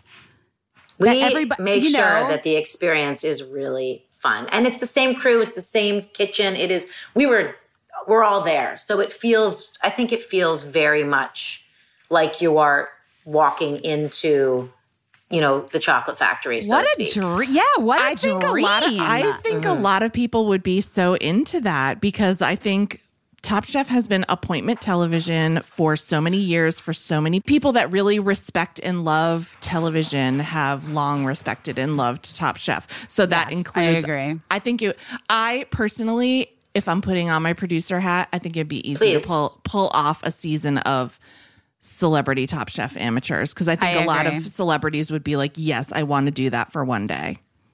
Well, I let's agree. just force our friend Samantha Hanks to make that happen. Of course. Did you guys know you guys had a show that was just that was one or two seasons called Star Plates? I did Yeah, that. you we, you were on that with us too. I I was. Um, we did. That was the first real show that Sam and I made under our Bumble Pie Productions um, umbrella. and it was super fun. You paired like a celebrity with a real chef for a day, and they got to go into a restaurant and cook a Mm-hmm. Like signature work line dish. service. and I worked work line service. service. Oh, it was very stressful. I found it very Yeah. stressful. It was supposed to be, but also you, It was. We gave you the tools to succeed. You did. You, I I learned a lot. I did learn a lot. least. It was I mean, fun. I could be wrong. I wasn't there that day, but yeah, it was. It was. It was super fun, and then it was also very stressful. Yeah, You sorry. really, they really put you in the really kitchen. good television. they good really, put you in the kitchen, guys, and I really had to cook. And I'm not Yeah. the best at that, and You're also not the absolutely competent. Oh my I've seen it God. happen. Gail, Come on. You weren't there for when Busy burned her face making latkes. It was very Oh, traumatic. Sweet Lord. It was traumatic. It was really. I- Sorry, well, first latkes of of all, all things. she burned I the make- moneymaker. First of all, I make amazing latkes. I have, I really do. They were I amazing. They rival. I will like next anytime. We should have a want 'em. latke, uh, latke cook-off. Let's just do it. Let's. We're We're gonna just be. gonna have a Hanukkah party next we're year. gonna that's see, no, but like let's just do it this summer. We're gonna see each other fine. Mm-hmm. again this summer. Let's just make some latkes. Let's do like a brunch and we'll make latkes. Yeah. My Yeah. latkes are a real chef's kiss. I've been perfecting Mm. them since I was 10 years old because I love latkes. Mm-hmm. The oil got away from me. I may have also been stoned. Caissie, was I stoned? Who's I really think I keeping was track? stoned. I mean, possibly. I think I was stoned. And I and I just threw that latke in and oil burned my fucking face and it was Oh, that's very scary. terrifying. Very scary. For a second I was like, well, I'm blind now and that's just going to be where where Mm-hmm. I'm at and that's okay. I just will have to figure out other things. But I do still have I have a scar on my eye. That's like one of my worst kitchen. I mean, there's so Little many things scar. that can happen in a kitchen, but slicing my finger on a mandolin and Oh. burning myself with hot sputtering oil are like top two right there. Okay, slicing with the mandolin makes my vagina hurt. You know what I mean? Every- like just Oh, that's it. Clinches right up. clinches here's the That's just thing, my every built-in. Kegel right there. Every Mm-hmm. person that's ever used a mandolin has cut their finger off. Every single person. Mm-hmm. That I- every time they use one. It's like there's got to be a better way. That's another Yeah. thing. That's that's another business venture for another time. Let's invent a safe mandolin where Yeah. Okay. You know? I'm into that. because we I just, I would love we, that. we can't keep chopping our fingers They off. have they do have a little thing. I can't use guard. a mandolin because a of my fingernails. the guard, but hmm. then like the guard always pops off, and then like Yep. in a frightened moment, for some reason, you try to like catch the potato and you just shove your hand through the mandolin. It's like Correct. Yeah, it's it's not good. My uncle Tony only had like seven fingers by the end of his life. It's like we can't. We have to. Well, fix I it. once was giving a cooking demonstration to like 80 people. So it was like an intimate group, but enough people that like witnessed it. I'm giving a cooking demonstration oh God, I don't like it already. What happened? on the mandolin, talking about never No, ever no. taking your eyes off the No. mandolin. Right, people? And I look up and there it goes. Off with the fingertip. Oh. I mean, not in a major way, but in enough that I was like bleeding all over in front of an audience and it's being recorded. And I had to like go grab a bandage and do the rest of the cooking demo with one hand. I mean, it's just was that was that the worst moment you've ever had in front of people trying to make something? Yeah, I mean, there's been a few, but that, that was that was. I, yeah, I had to also, you know, I've had the moment where like you turn on the blender without putting the top on, and that happens sometimes because you're just, just too excited to get things started. I don't know. cooking comedy. That's just a classic. like- I'm kind Yeah, of into it. I'm kind of into it. I sort Yeah, of there could it. be a bloopers reel for sure. I mean, I for sh- I would love it if there was a bloopers reel. yeah, I can I find mean, it for you. I, I, yeah, I'm in. I, I just feel like, yeah, there's so many things that can go wrong while you're cooking. The pressure of doing it in front of an audience or and talking at the same time. I mean, it's such a skill set that you essentially never thought you were going to have to have, mm-hmm. and then you've just developed, I guess, as you've gone along. Yeah. I mean, all the training helped, but actually, to your point exactly, I think that that's what's part of the Top Chef formula that's been so amazing is our casting. Not of us. I mean, yes, we're amazing, but really about uh, the contestants and why the show, I think, has had the longevity it has. People think it's just all about casting the best possible cooks, and it's not. Um, because most cooks cannot talk and cook at the same time. Right. right. And I think that is the magic. Talking and cooking at the same time and making it interesting is a life skill that very few people have. And when you get it in a person who also has a story to tell, um, you know, and is interesting to watch in both regards, they can tell their story while simultaneously flambeing foie gras or whatever they're doing. That was a bad example, but you know what I mean? Like that is finding those people is actually like um, finding a nugget of gold in the mine or whatever you're doing. In it's just it, it is it is super interesting. Like are there ever people that casting do you know about this process? Like are there ever people that casting finds that they're like this person really needs some help with the talking but they're we have to we have to just try you know Absolutely. I mean, I'm not. I, let me be clear that I do not do the casting. Right, of Uh, course. We meet the cast once they're chosen. Tom has a little bit of a say at the beginning because they'll often. It's such a small chef world that there'll be so many times when he'll be on someone's resume and they'll be like, "Tom, do you really know Oh. this person?" Or this person says they cooked for your for a chef we know well. What you know, and Tom can read a resume like a chef, like an employer, and so he gets involved a little bit. You know, he's been an EP on the show since season one for that reason. Um, we otherwise don't get involved in casting, but obviously over the years, especially through Samantha, uh, we I, we see and learn the process so well, and it is really specific to find that right chemistry of the 15 people that come on every season. And there are so many different types of people that they cast. I mean, obviously, but also in the skills you need to have to be a contestant that's compelling. Oh my goodness. And that does not mean that just because you're compelling that you're going to do well.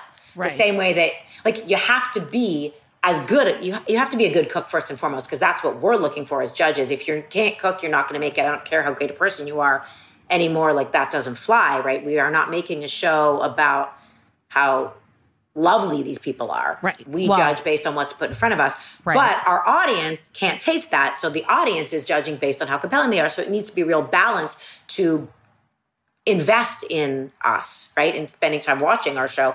And there's plenty of chefs who are amazing chefs in their life, but they get into a kitchen under these circumstances and they can't navigate the kitchen. And they there's freak also out, chefs, yeah. they freak out. There's eight cameras on you at all I'm time. like, we've seen it. We've seen it happen. Yeah, you know how it goes. The other things that like people as viewers don't see is like you know we often while they're cooking can't have the um, fans on because it interferes with our audio. So it's like 99 degrees in that kitchen, and Which is why people are always dripping sweat. I do have to say that that was like Yes. that was a mind blowing thing that I experienced. Also, I am a sweater, as most people who listen to this podcast know. I sweat a great deal, and so when Oh, I went in to do the like walk through chat with the chefs, that was probably the hardest thing I've ever done in my life because I just was like, oh my God, I'm fucking pouring sweat. It is so Yeah, hot in there. You cannot imagine how Yeah. like insanely hot it is. Yeah. So there's like all these factors that even if you test really well as a contestant and you have the perfect resume, this is such a different kid. We don't really know how they're all going to react together to each other in the kitchen and if they're going to be able to tell their stories and that sort of crapshoot. But you know, the casting process really tries to find those people who they think will be able to also psychologically Yeah. uh, live through the journey. It is, as you've seen, especially this year, like it is no easy No. walk in the park. It's a No. really emotional, mental game more than anything else. Yeah. and it's been such a pleasure to see some of the old contestants coming back and just being mentors. Espe- I have such a sp- soft spot for Richard Blais and for I love Dale Blais. Talde. Very, very soft spot for Dale. So do I. Yeah. So do I. He was really like, in my eyes, the sleeper hit. yeah. He is like, and I don't want to speak for him, but I think he'll appreciate this. That, you know, the last time he was on the show as a contestant, he was sort of a young, uh, fierce, sort of trying to be the badass. You know, Yes. he gave off this tough guy scenario, and he was much younger. And he came back this season as like the best, coziest uncle you've ever had. And we all fell back in love with him. I mean, I loved him then for what he was, but now as a person, as someone who I like cherish in my life. And I followed him the whole time. Like he had four restaurants just a few blocks from my house. And Yeah. we were regulars at Talde and we loved it. And I've kept up with him and we've worked together over the years.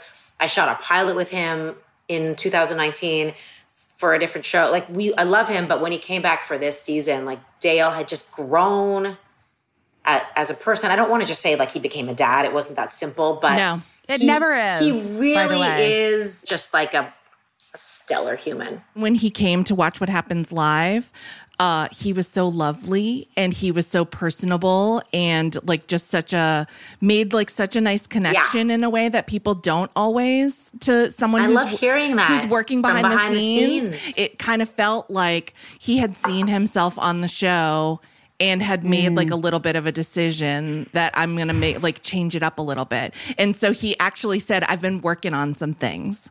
Like it, Yeah. you know. Oh, and so he, did, and yeah. it, or he did, and it Yeah. paid off. And he not only that, but he had some shit in his life, like Yeah. you know his restaurant partnerships in Brooklyn. He had like a little empire here, and it did not go as planned because being a restaurateur is the craziest, fucking hardest goddamn job right now. Yeah. and it. I mean, not of all things, but. Yeah, It certainly it's is hard. incredibly challenging, and and he and that didn't But I would planned. say, I just think people Yeah. don't understand how hard being a restaurant tour is. Yeah, it's being not I- I- glamorous. I just when I was doing you do so much incredible work, Gail, for all kinds of nonprofits. And I know this past year you've done even more work, you know, for people who work in restaurant in You the try, restaurant yeah. industry. Thank you. Um, But like when I was, you know, posting about a lot of different organizations and trying to help, I, you know, I worked at California Pizza Kitchen. A lot of it. actors, a I lot of it. I artists, love that part of a lot of story. actors, a lot of people work in the restaurant industry. There is like a real cross section, and if you have done that, you know what a tight community a restaurant becomes, even if you're working at a chain restaurant like me, or if you're working at like Jean-Georges. Um, but I was always like surprised by some of the responses I got over the pandemic of like, oh, you're trying to raise money for your rich friends who own restaurants. And I was like, what? Who? Huh? Whoever got, whoever became a billionaire. I mean, well, somebody did, I'm sure, but like, very few very, people. very few people. Like, I Yeah. just know that, like, in order to own, operate, and run a restaurant, you have to you bleed it. You have to love Yeah. it. It has to be in your body and soul and you take care of your staff and like Mm-hmm. you're so reliant on you're like working month to month in restaurants Yeah. most Yeah. of the time. if if that totally. yeah, oh my It- god, it so is many times they're working yeah, like uh, in the red. check to Yeah. check. You know, you you don't can't get paid. You can't pay anyone before you get paid. The chain is so dis- difficult. The margins in a restaurant, the profit margins are dismal, and we have seen like the cracks in the system like no other this year. And I could make this a whole other conversation, but but you know, it is definitely a misconception that chefs, you know, celebrity chefs, restaurateurs.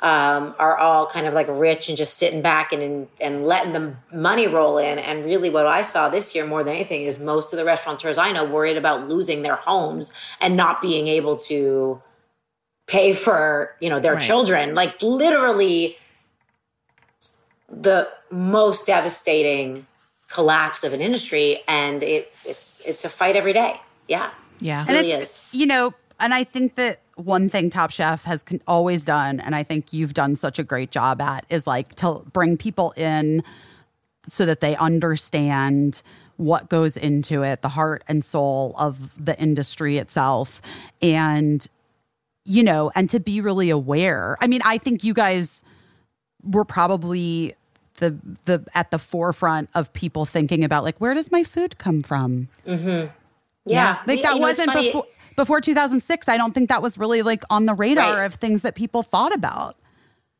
I think you're right. And I happily give credit to Tom here for really being our North Star on so many of those issues, specifically for the restaurant industry.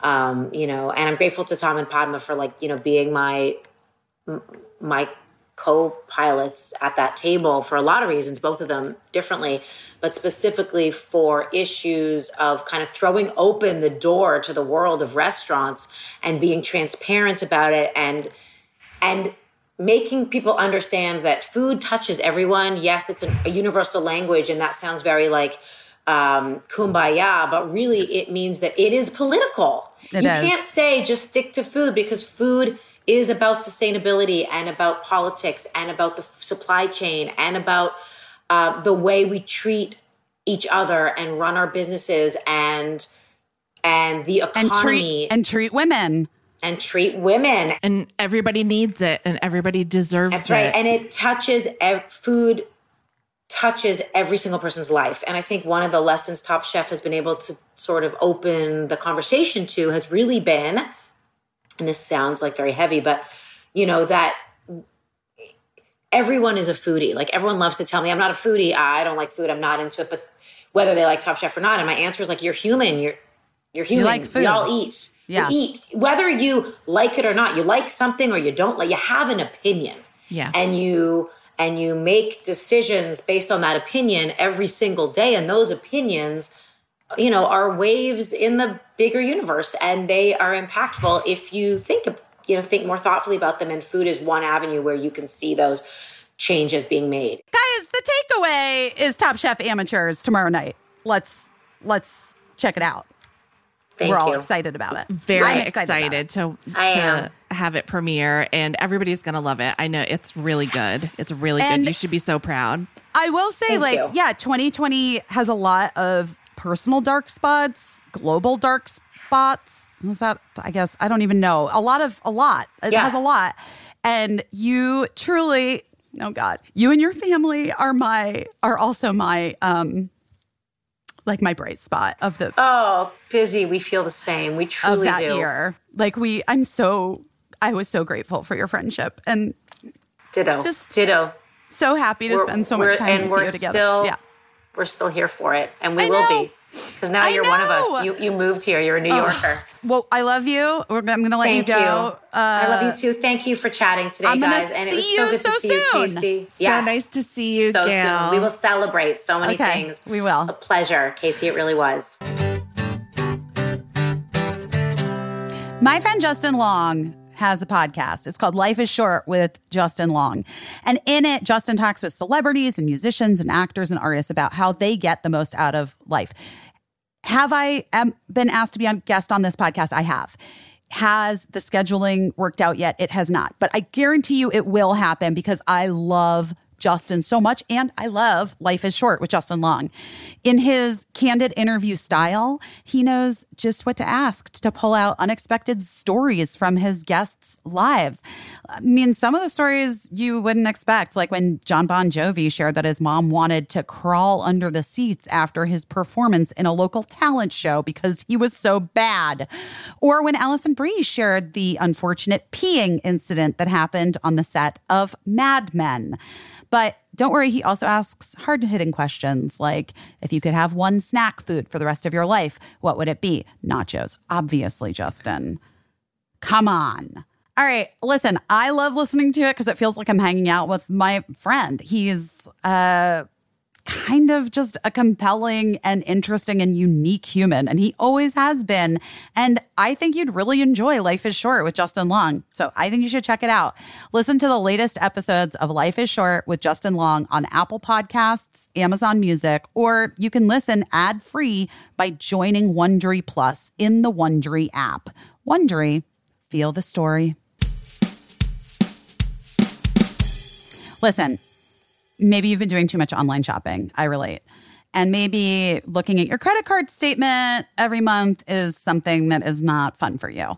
Listen, I don't blame you, but here's the deal Upstart can lift that weight off your shoulders so that you can finally feel the relief of being free of credit card debt. I mean, if you're carrying a credit card balance month after month, you're not the only one. I promise you. So, Upstart is a fast and easy way to pay off your debt with a personal loan all online, whether it's credit cards or consolidating high interest debt or funding personal expenses. Over half a million people have used Upstart to get a simple fixed monthly payment. Unlike other lenders, Upstart actually looks at more than just your credit score.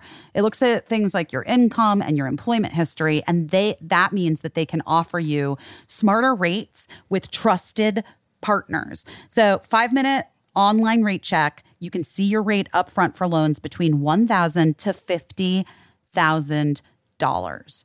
And you can receive funds as fast as one business day after they accept your loan. So find out how Upstart can lower your monthly payments today when you go to upstart.com slash best. That's upstart.com slash best. Don't forget to use our URL to let them know that we sent you. It's important. You know we need credit. Loan amounts will be determined based on your credit, income, and certain other information provided in your loan application. Go to upstart.com slash best. Gail Simmons, true delight. I get to see her so soon. I'm going to see her. Um, and I'm actually really excited to watch that show. I think it's going to be great. Yeah, you'll like it. I'm a fan of all of the chefing shows, the chefing shows, All the all the iterations of Top Chef. All the iterations of Top Chefs. Listen, I talked. We talked so much today. We didn't talk about anything happening in the world, Caissie. I mean, I, don't know. Should we? Do you have anything that you feel like you should talk about? You want to talk about? No, I mean you. I I was just like annoyed that stuff that you said on another podcast got in all the magazines, but whatever. It was What? important. Which shit. one? what? it was what? I that you stuff you talked about like uh you talked about Franco on another podcast and it was like got in all the papers and I don't even think you said anything really, you know. It wasn't you want to know what happened? what? because this is it's actually really fucking interesting. So I've been doing a bunch of podcasts, and Chris, like, this is the thing that's where you're like, yeah, you make these decisions in life, right? Like, you're like, I don't really want to put myself out there in certain ways. It's too much, and I don't love it. I don't love the way it makes me feel. Um. So I'm so I uh, so I do. I had I had like essentially quit. Chris, let me just. I'm going to tell you about me for a second, I'm just so you it. can get. So you can know. Okay, so I had essentially decided I didn't really want to act anymore, be an actor on TV. I was a little bit having kind of like a similar vibe to you. Also, like I just didn't love the things that were out there and I don't love the industry itself and like being a part of it means a lot of times having to deal with things that like I'm not okay with. And so if I'm going to continue to live my life in the way that I want to live it, like and be you know, and raise my kids to be a certain type of way, it's like what am I doing? What am I doing partaking in this system that sucks? Then Tina Fey called me and I love her and we're friends and I think she's fantastic and I love the stuff she does. And she had this show and I was just like, well, I got to do this fucking show. The show's amazing. And it was 2020 and who knows. So I'm doing the show. And now here we are. I have this, we have this podcast. I have this show that's going to be picked up for a second season. And, you know, the network has certain asks uh, you know, especially around now, it's like FYC, everything for your consideration, like Emmy shit. Like, have you had to do that stuff for your special? Have you done any for your consideration stuff for your special? No, uh, it didn't really get pushed for that, and it's. Well, I it mean, you know, it's it's weird, right? Yeah, but it was also it was a moment when I was like, I did this thing that was like super critically praised and it was on HBO and it had a social point, and I was like, oh, if I don't get if they, I'm never gonna be in the club. I'm never gonna get the invite into the club. Like that was the thing I made that would have had chatter about that, and I'm not gonna be in the club, and that's fine. That's fine. I mean, it's all so weird. It's all such a it's all such a machine and it's all so part of a system, you know what I mean? And so but also now that I have agreed to be a part of the show and I love the job, love it. And it's so creative. It's creatively and personally like the most fun acting job I've ever had in my life. So then you want to be a good team player and you're like, I'm going to do the stuff that is asked of me, right? And so there were some like specific to entertainment uh podcasts that came through like not like if you were to reach out and ask me to do your po- like, podcast like like just you know through my publicist through Yeah. the the publicity of the machine of the show and all that stuff. And it's always good now that i have a podcast i know it's always good to do other people's podcasts you know. And so i was doing like a bunch of the like fyc podcasts. And that one with the guy was like where the franco stuff got brought up you know i thought that the interview was going well. Like he seemed to, to know what he was talking oh you know a lot you know chris. A lot of times you do these things and i'm like okay buddy.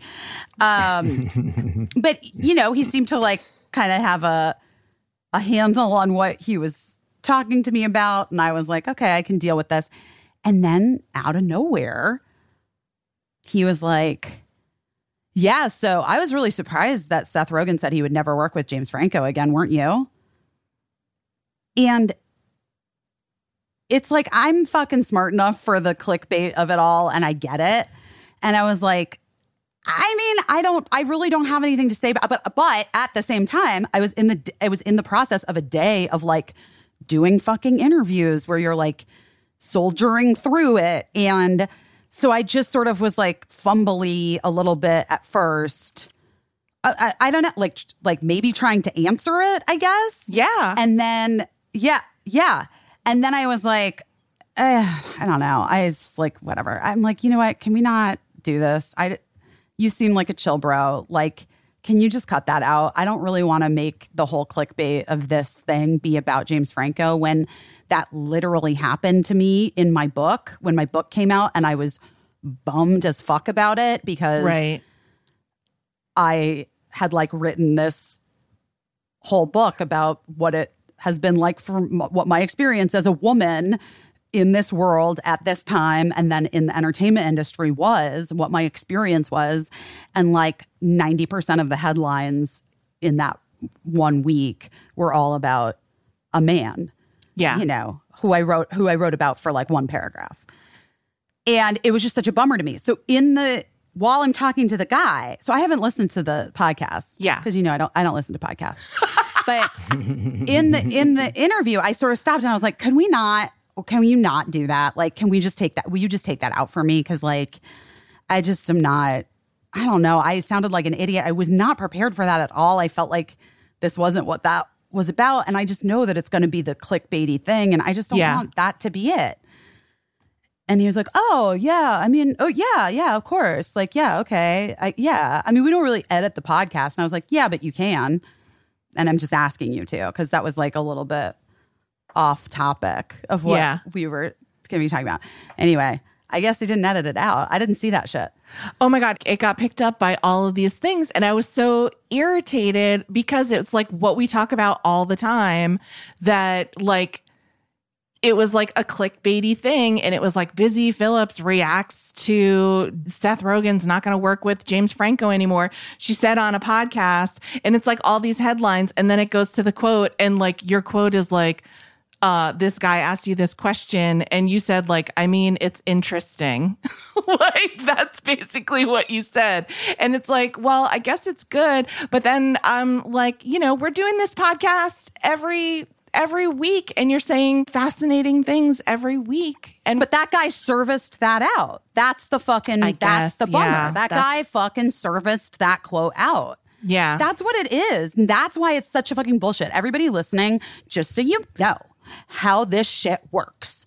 That podcast host sent that clip to every publication he had any like and his publicist or whatever and like that's how that shit gets disseminated out to all of the things and then the truth is once you get one bite like then you're good because it, other people will pick it up if it's something that's getting traction And then it spreads and spreads and it spreads and- and spreads but it's just bullshit it's fucking bullshit I did. A, that makes me so gross out I did an interview once uh, that was about like the craft of joke writing and all about they like pick a joke of yours that you analyze and you explain to them, okay, here was what earlier drafts were like, and here's how you put it together, and here's some. I was aiming for this punchline, but I found this along the way. You know, just like real nerdy stuff. And then at the tail end of the interview, it was when Louis C.K. had first come back, and they were they were like, "Oh, must be kind of you perform at the cellar. It's been kind of weird there lately, huh? With all the Louis stuff." I was like, "Yeah, like." They're like, "What do you think about it?" I was like, "It's it's really tough to know what to think about it, and you know, I wish that, you know, I, I feel like probably he could be owning it harder or saying more about it, and it would mean that the rest of the comics who perform there don't have to feel like they're taking responsibility for anything he did, which I think is a pretty basic thing to say." yeah And that was the, I- believe, the last or next to last question in a very long interview. And the headline they put on it was Chris Gethard talks about what it's like at the comedy cellar now that Louis C.K. is back. Of course. And I was like, you can ask the question and I can answer it. But I actually emailed them. I was like, I emailed the, because the guy who wrote it I've known for years. And I was like, this headline's not fucking cool, man. He's like, I don't pick the headlines and you're right. Let me talk to them. And they changed it. But I was like, if you said to me, if you reached out and said, we want to interview you about what it's like at the cellar now that Louis is back, I would have probably said, I don't think I'm. I don't think my opinion is the one that's highest priority right now. I'm not sure what I feel about it. You know, like there's probably other people of higher stature or who aren't white dudes with glasses comics who you want to be talking to instead, whatever it is. You know what I mean? Like there's a million reasons, and, but and or or I might have said, "Fuck yeah, let's get in the ring and I'll speak to it." But don't make me think you're talking to me about my uh, craftsmanship as a creative person, so you can do like that. Actually, felt very hurtful to me because I was like, yeah did you ever give a fuck about the thing that you that I was you told me you were excited about this thing and I was excited to talk about this joke. Were you ever excited about it or not? So not that I'm like a defender of of of Louis in any way, but I was like, "Ooh, I don't like the deceptive side of this. I don't like well, you being manipulated." You don't want to get pulled into.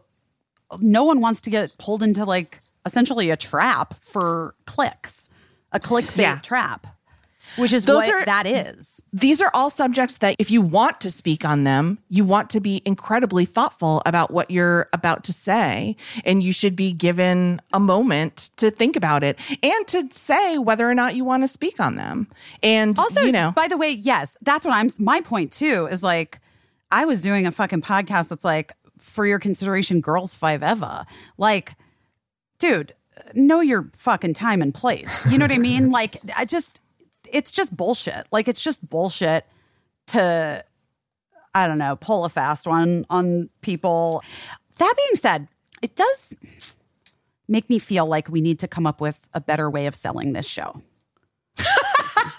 This podcast?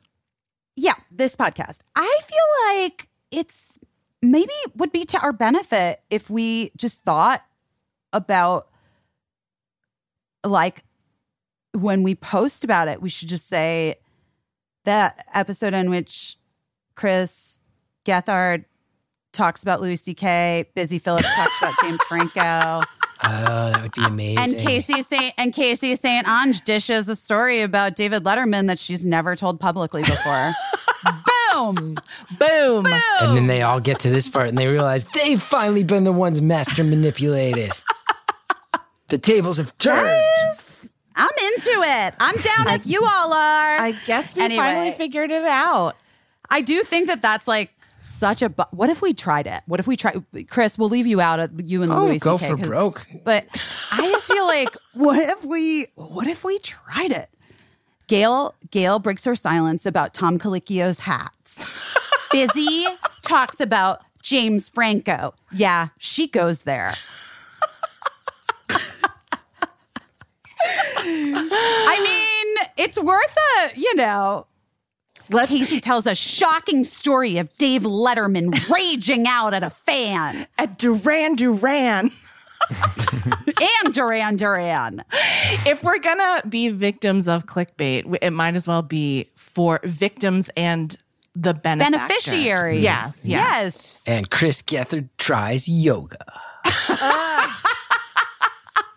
Chris Gethard single handedly ended a small Sri Lankan business. and also has thoughts on Louis C.K. um, I don't know, guys. I'm down. I'm open to it. That do you sounded think? exciting. I would listen to that podcast. Me too. and then they get here and they're like, fucking three hours and I don't even get a goddamn. You kidding me? Chris, tell everyone where they can see your special. Th- this special is really good, by the way. It's really, really funny. It is actually very special. yeah. It's a special special. It's I it's a literally- very. I think it's a very special special. It's literally special. It's like part documentary, mm-hmm. part s- comedy special. It's very DIY punk rock comedy special called Half of My Life. It's on Amazon and and um, Vimeo and all the places Apple. where you. I, I got. Apple, I got Apple. Apple it. Plus. Yeah, you can find it everywhere, and it's cheap. And I, it's it's it ties it. It's actually funny. It ties into a lot of what we're saying because I self funded the whole thing. We shot it at ten different venues, and I said, let me just take a bunch of money that I probably shouldn't be spending and do it myself because I just wanted to do something where I was like pretty certain that I stood by it in every way, and it wasn't messed up with all the notes and all the stuff we get tangled up in as entertainers and. I just tried to make something with a lot of heart that's like, here's what it's like to do small venues all over the country and to be like, yeah, I used to host a talk show and I had an HBO special, but I still rent a car in Buffalo and sit in traffic trying to get to the show in Detroit. And that's just kind of the reality of being a touring artist. And here's like a, you know, there's footage with alligators and a show in Baltimore where a girl gets up on stage unexpectedly and wrestles me and just sort of a lot of jokes and chaos and then also a lot of thoughts about what it's like to sort of turn 40 and be a dad and wonder if you should still be doing all these things out on the road. So I, I think people might like it. I've been I've been pretty psyched with how the response has been. I really enjoyed it. I've always enjoyed your comedy. I think, you know, um, I just think you're great. I think you've been super generous with your audience about the struggles you've had. And also you've been super generous with, I know people sort of giving them feedback on, on their struggles in a way that I think is, I just think it's really generous and, and kind of moving to, to watch. And so that like, besides being really funny, um, that's why I'm a fan of yours. So it makes me so happy that you're um, just enjoying success on your own terms and putting good stuff out into the world. And this is no exception. That's super super nice of you. Thank you. I agree with everything Caissie said. Well, thank you too. but listen, I have a question that I realized I didn't get to ask you earlier in this show that I kind of have always wanted to know about a stand up at your level and of your creativity because I feel like you do have such a unique voice. And this is the question that I have Are you a fan of other stand ups? And do you watch other people's specials or are you just like, I can't even, I'm not, I, not looking? I I am and I do, but very selectively. Um doing a ton of shows in a live setting, I I I, I do I just always have loved you know, like I think when you are an entertainer, and I think stand ups in a particular way, like you definitely feel like an oddball. Like you don't you don't wind up doing it because you feel like you really have a firm footing in society. So I've always loved the sense of community, and I will say I'm I'm the past couple years I've actually been getting just progressively more and more um exasperated is the word I'm looking for. Eh, it's become very fragmented and all this like PC and there's too much eh, oh, all cancel culture is evil and then other people on the other end it, where I go it, it's very exasperating but at the end of the day I love watching live comedy. I'll seek out specials from friends or ones that I hear interesting. Like right now, I'm actually Rory Scovel. Just I think two days ago, put out a special that's part. Did he? I love Rory. Oh, he's- Yeah. he, he did six fully improvised shows, and it's kind of like a documentary showing the anxiety going into just completely improvising stand up. And I'm watching that right now. And then Oh my God, that's insane. there's com. I, I always love finding comics. Like I think Roy Wood Jr., who's on the Daily Show, is going to be. He oh, should already be Roy. an absolute household Yeah. name. Like he should Yeah. be at the Chappelle level of everyone should be paying attention to him stuff. And then smaller people too. Like there's a guy named Monroe Martin who I think is doing brilliant stuff. Chloe Hilliard. There's a kid named Alex English in New York who is doing tons of shows. He's just so good. Just so good. So there's a lot of people out there who I watch and I go, oh, this is why I still love doing it because I get to see people who are doing cool stuff and I just uh, find it very, very motivating, very inspiring. Go, I wonder. I have a lot of jokes about lawn care right now, but maybe at some point I'll have something important to say again, and I'll get to say it. Who knows? Who knows? But lawn care is important. Hey, Getting rid of that bamboo is, we're all rooting for you. someone's got to represent the former hip Brooklyn artist. So I'm happy to be the uh, the guy who used to be like the king of Greenpoint comedy, who now worries a lot about broadleaf weed care. I mean, have you thought about writing your next book about this experience, this current pivot in your life? I've definitely thought about at least doing a stand up special called I Used to Be Cool. Now I'm a suburban dad. Sometimes I get my head about it, but at the end of the day, I think it's okay. I think that's the title of something. I think that's the title. I don't know if that's a book That or a special is- or what, but it's something. Yeah, that's definitely that's definitely something. That is Yeah. something. I mean, that's why like the song "Losing My Edge" is so fucking brilliant, and I still like eh, get down to it. I've been getting down to it since I was like 22, and before I really understood what losing your edge really is. Mm-hmm. Because now I know. Now I know. it's been a couple, a weird couple years since my TV show got canceled. It was like, oh, I used to be the cool kid, and now I'm not. And it, I feel like the pandemic's given me a lot of time to just kind of do some soul searching and go like, and that's great too. And that means like you hung on, and like that means that like all like I don't have a cool spe- like my old special was all about suicide attempts. It's like. It's probably a really good thing that I don't have anything that edgy anymore because it means I Right? didn't fucking kill myself. Like that's a good Right. thing. It's a good thing that I have a lot of jokes about how much I like my weed whacker. Like that's a good thing. It means I'm Yeah. alive to tell that joke now. It's good. Yeah. I'm You're I'm here. with you. Survivor. Not yeah, not being cool means you're uh, you survived being Yeah. cool. I'm like alive with a bad hairline and bags under my eyes because my kid never stops moving. Great. Great. Perfect. Happy about it. That's relatable to me. Your I wanted to- can I hairline's tell- great. Who are you kidding? I have to tell you something though. You know, I just turned 42 last week. I do think my hair my hair won't grow long anymore, Caissie. Oh, interesting. It interesting. like stops. Huh. right above my boobs. And all I ever want is mermaid hair, you know, like Yeah. where you cover your nipples with your hair. And Yeah. also the nipples are maybe it's also maybe my Oh, hair. 'cause the maybe nipples it's not my are hair, maybe it's my nipples Yeah. are lower. Yes. Oh my Yeah. gosh. Sorry. Of course. Of Sorry to- course. Sorry you had to have that epiphany on a What a podcast. fucking but bummer for Talk me. about clickbait headlines.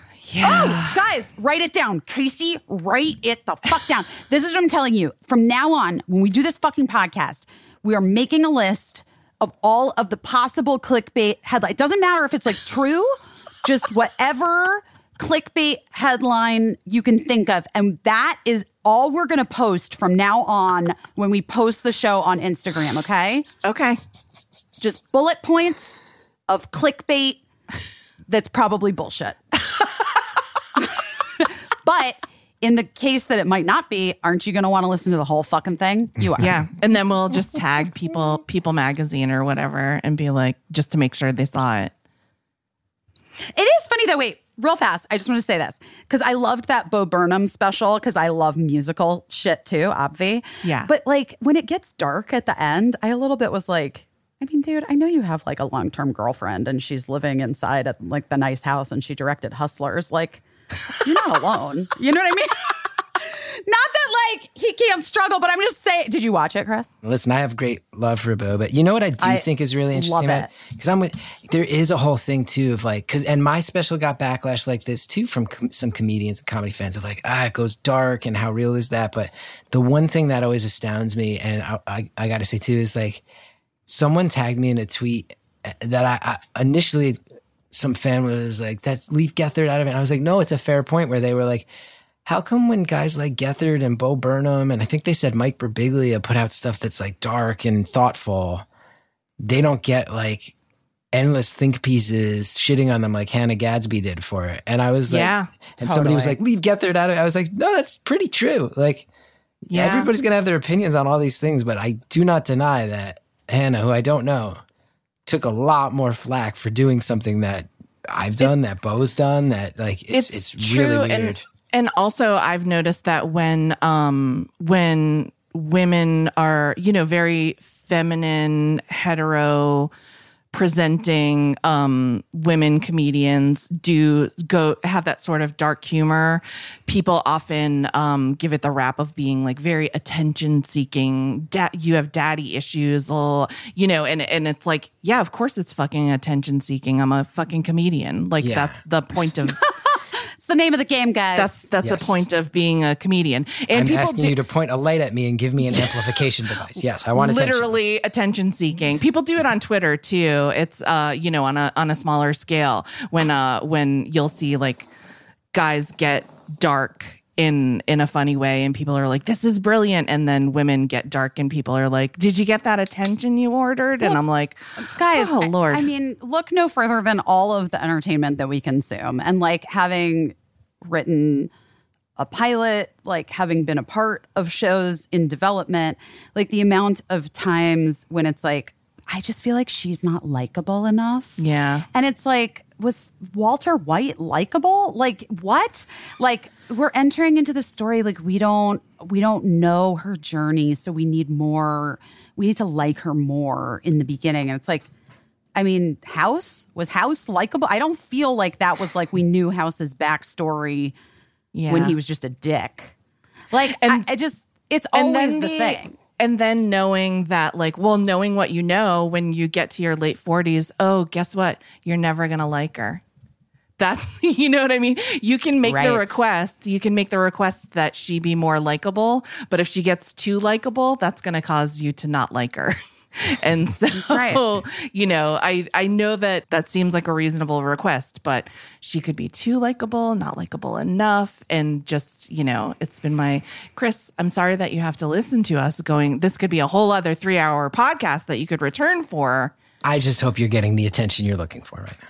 Thank you. Finally. Thank you. Thank you. He sees through it all.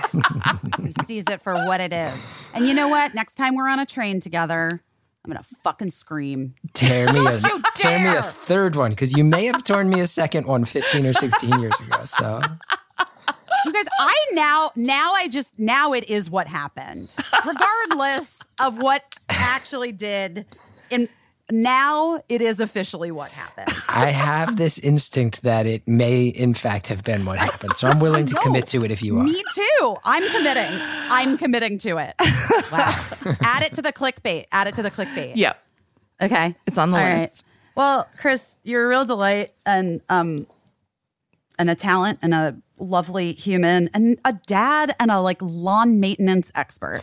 Thank you so much for saying the last one. It's the one that's most important to me right now. So thank you. I know, I can tell. I can Yeah. tell when you've literally brought it up five times.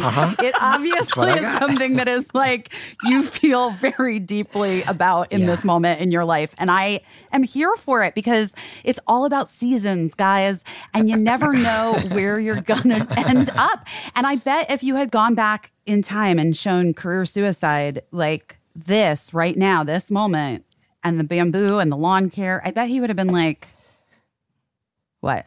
What would he have said? I think about, I actually think about it a lot. And I sit there, I, I feel like if you had shown me when I was like t- 19, 20, 21 years old and like pray, literally praying for death, if you showed me where I was at right now, I would have like fallen down on my knees and cried tears of joy. Um, I feel like 13 year old me would have been like, what a lame fuck. But then the the one in between would have been like, oh, thank God, thank God you got to the other side of this nonsense. So I try to li- I try to remember that. I try to remember that. Aw, I that love made that. cry. I know. I actually really love that. It's my one. It's the one magical invention I wish we could have. I my one magical invention, Chris, that I wish we could have is I wish there was some sort of like time machine photo booth that like if shit was hard, if things were like not going well for you or whatever, or you were just in a moment, you could go in and it would show you one snapshot from the future that's for real gonna happen.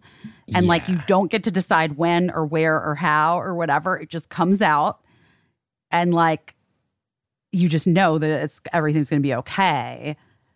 Anyway, it'll be amazing. Can someone invent that, please? We'll put that in the in the list with the clickbait. All right, Really. Chris, we should let you go because you have lawn care and childcare to do. Indeed. Yeah. This was Thank a you joy. thank thank, you you, so for having me. It was really a great conversation. Thank you so much. Thank you. Chris. And everybody at home, thanks for hanging out with us for so long. We love mm-hmm. you. And we'll talk to you soon. Oh wait, we love you. We love you. I don't know what I'm doing, but I'm doing my best.